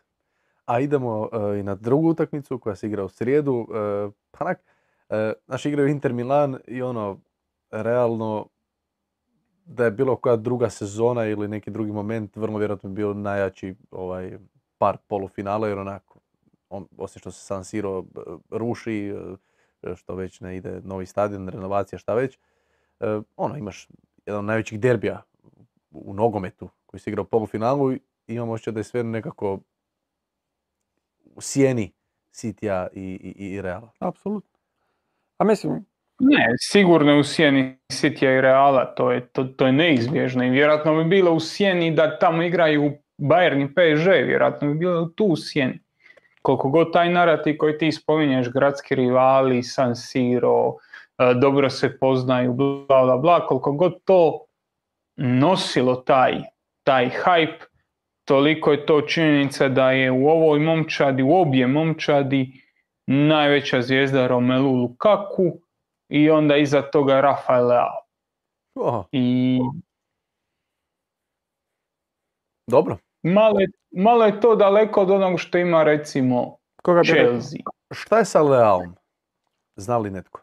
A nisam sad No, vidio kako, nisam kako jučer je ispratio. ozljeda, u- izašao je Da. u ranoj fazi utakmice zbog ozljede. Mislim da se hvatao za zadnju ložu. Da, A to obično znači da nije dobro. neka ozljeda koja će se vrlo lagano sanirati. Tako da mislim ako njega ne bude to i, i ovako bi dao Interu neku blagu prednost u, u tom njihovom dvomeču. E, jer i, o- i ovi njihovi zadnji susreti, ono, ogledi, rekao bi da, da Inter prilično dobro manevrira sa, u izravnim dvobojima sa, sa glavnim rivalima u, u seriji A. I tako je bio slučaj, mislim, i sa Milanom u zadnje dvije utakmice. Ok, jedno su pobjedili u zadnju 1-0, i da su i u kupu su ih tipa 3-0 ili dobili, tako nešto. Prebili su ih. Da.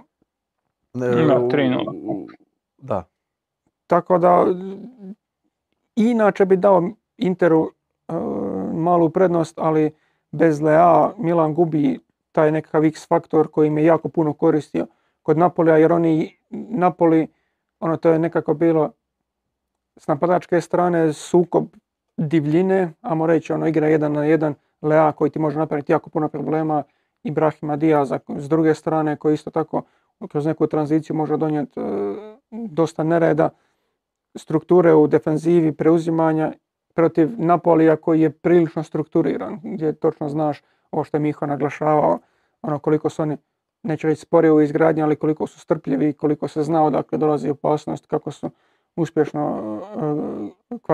uh, zatvorili, koliko su Osimena uspješno zatvorili.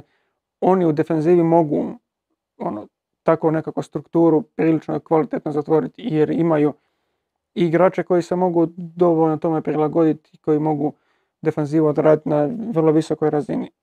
Ali iz te defenzive je izlazak preko Lea bio jako, jako bitan i bez njega u momčadi to je dosta, dosta veliki udarac na, na Milanove šanse. Ako se vratimo na utakmicu što je Milan pobjedio na početku sezone kad je 3-2 dobio doma, dva gola Lea i asistencije. Najbolji igrač momčadi, najdominantniji dribler, najopasniji uh, igrač u tranziciji. Uh, teško će ga zamijeniti ako ga ne bude. Doduše, evo vidjeli smo, Teo Hernandez je baš napravio jedan fin slalom. Uh, golman je dobio asistenciju čovječe. Da, dao mu je loptu na svojih 20 metara i on je pretrčao cijeli teren i, i zabio gol. Tako da ono, Ima, ima, isto veliki respekt. ima Teo takvih svojih eskapada ono, povremeno. da, u sudački poguranac. Teo, veliki, Teo je veliki gospodin. Sudački poguranci se spomenju ovdje Da. u studiju. Ma. Kao navijač Lacija, uh, razočaran sam suđenjem na utakmici Milan Lazio. Evo, samo ću to reći. Ja si navijač Lacija zbog tome ili generalno? Da.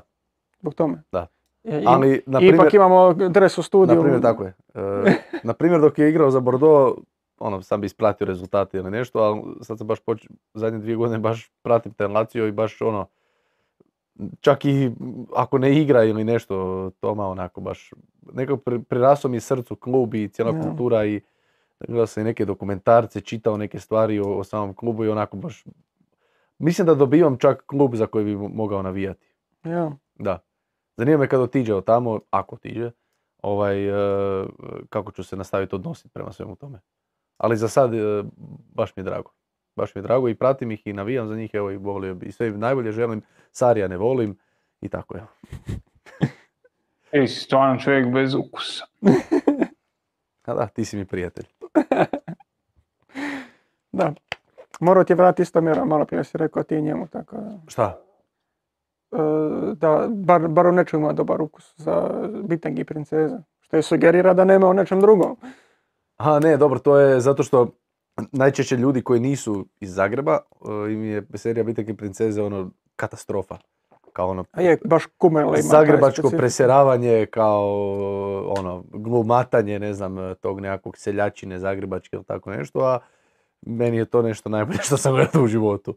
Ono, urnebesno. Imam- prijatelje, imam prijatelje, ovaj prijatelj e, Tomagoj, Sonke, kojeg smo danas evo već jednom spomenuli, e, e, e, e, oni su, oni su, ja mislim da je svaki od njih pogledao šest ili sedam puta sve sezone, sve epizode. Koliko uopće ima sezonu? Sedam. Ne znam. Kasnije su se malo počeli E, gu- Da, gubiti. kasnije da, razvodnilo se. Kasnije se to raspalo. Mislim, Je, nikad to nije je. bilo najbolje ikad. Ajde da, O, da, da, da. O, o, da. O, da. Koja je najbolja hrvatska serija?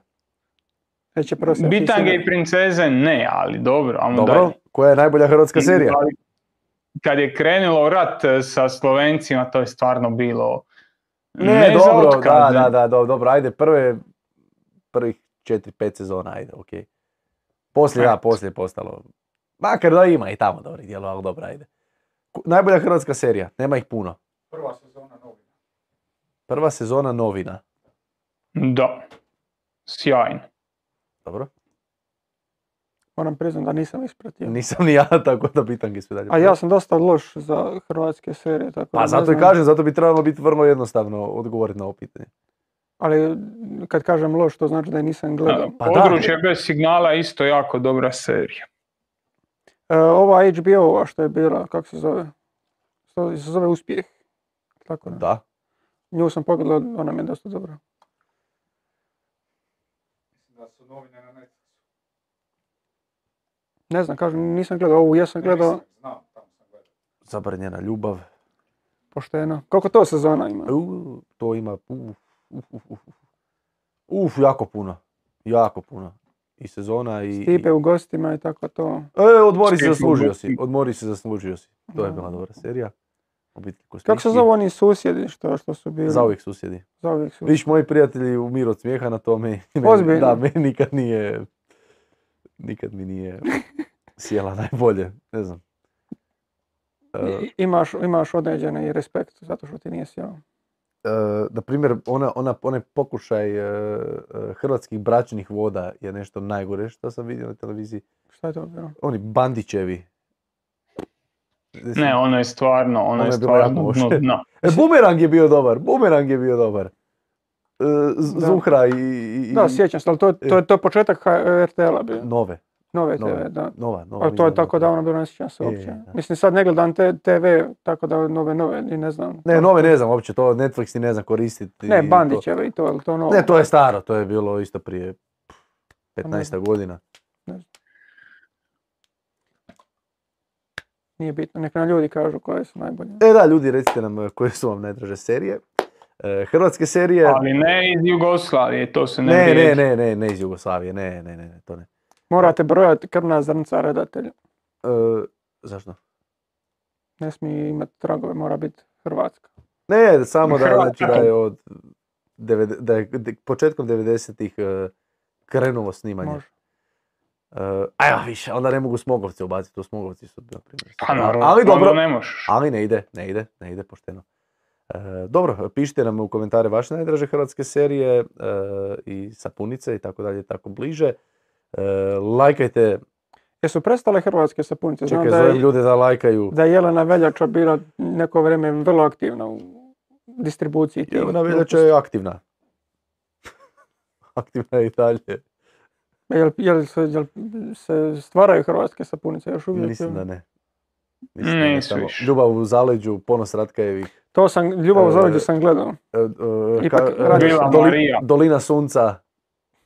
Isuse Bože. E, vidio sam jako, vidio sam jako dobar e, tweet ili šta već na Instagramu post kao muški mogu sjediti, mo- mogu sjediti satima i nabrajati i nabrajati e, Random imena. imena, da, random imena starih NBA igrača ili šta je već bilo.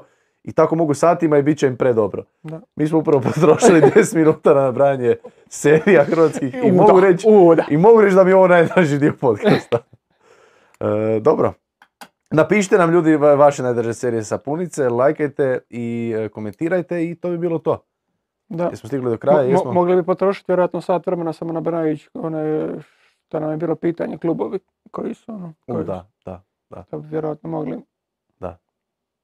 više. Do, dosta, ajde, moram ići na WC i, i kasno. Koliko smo već? Koliko smo potrošili? U, Malo preko dva. sata. Dobro, Josipe, e, servisne informacije, da, ne, ne, vozi doma. Dobro, Mihovile, hvala ti još jednom. Korda, hvala ti još jednom. Hvala tebi. E, dragi naši, hvala vam e, još jednom i e, čujemo se ponovno za tjedan dana, opet ponedjeljak na istom mjestu, isto vrijeme. Pozdrav, bok. Jedno kolo Hajnela manje. Pozdrav. Još tri. Poz...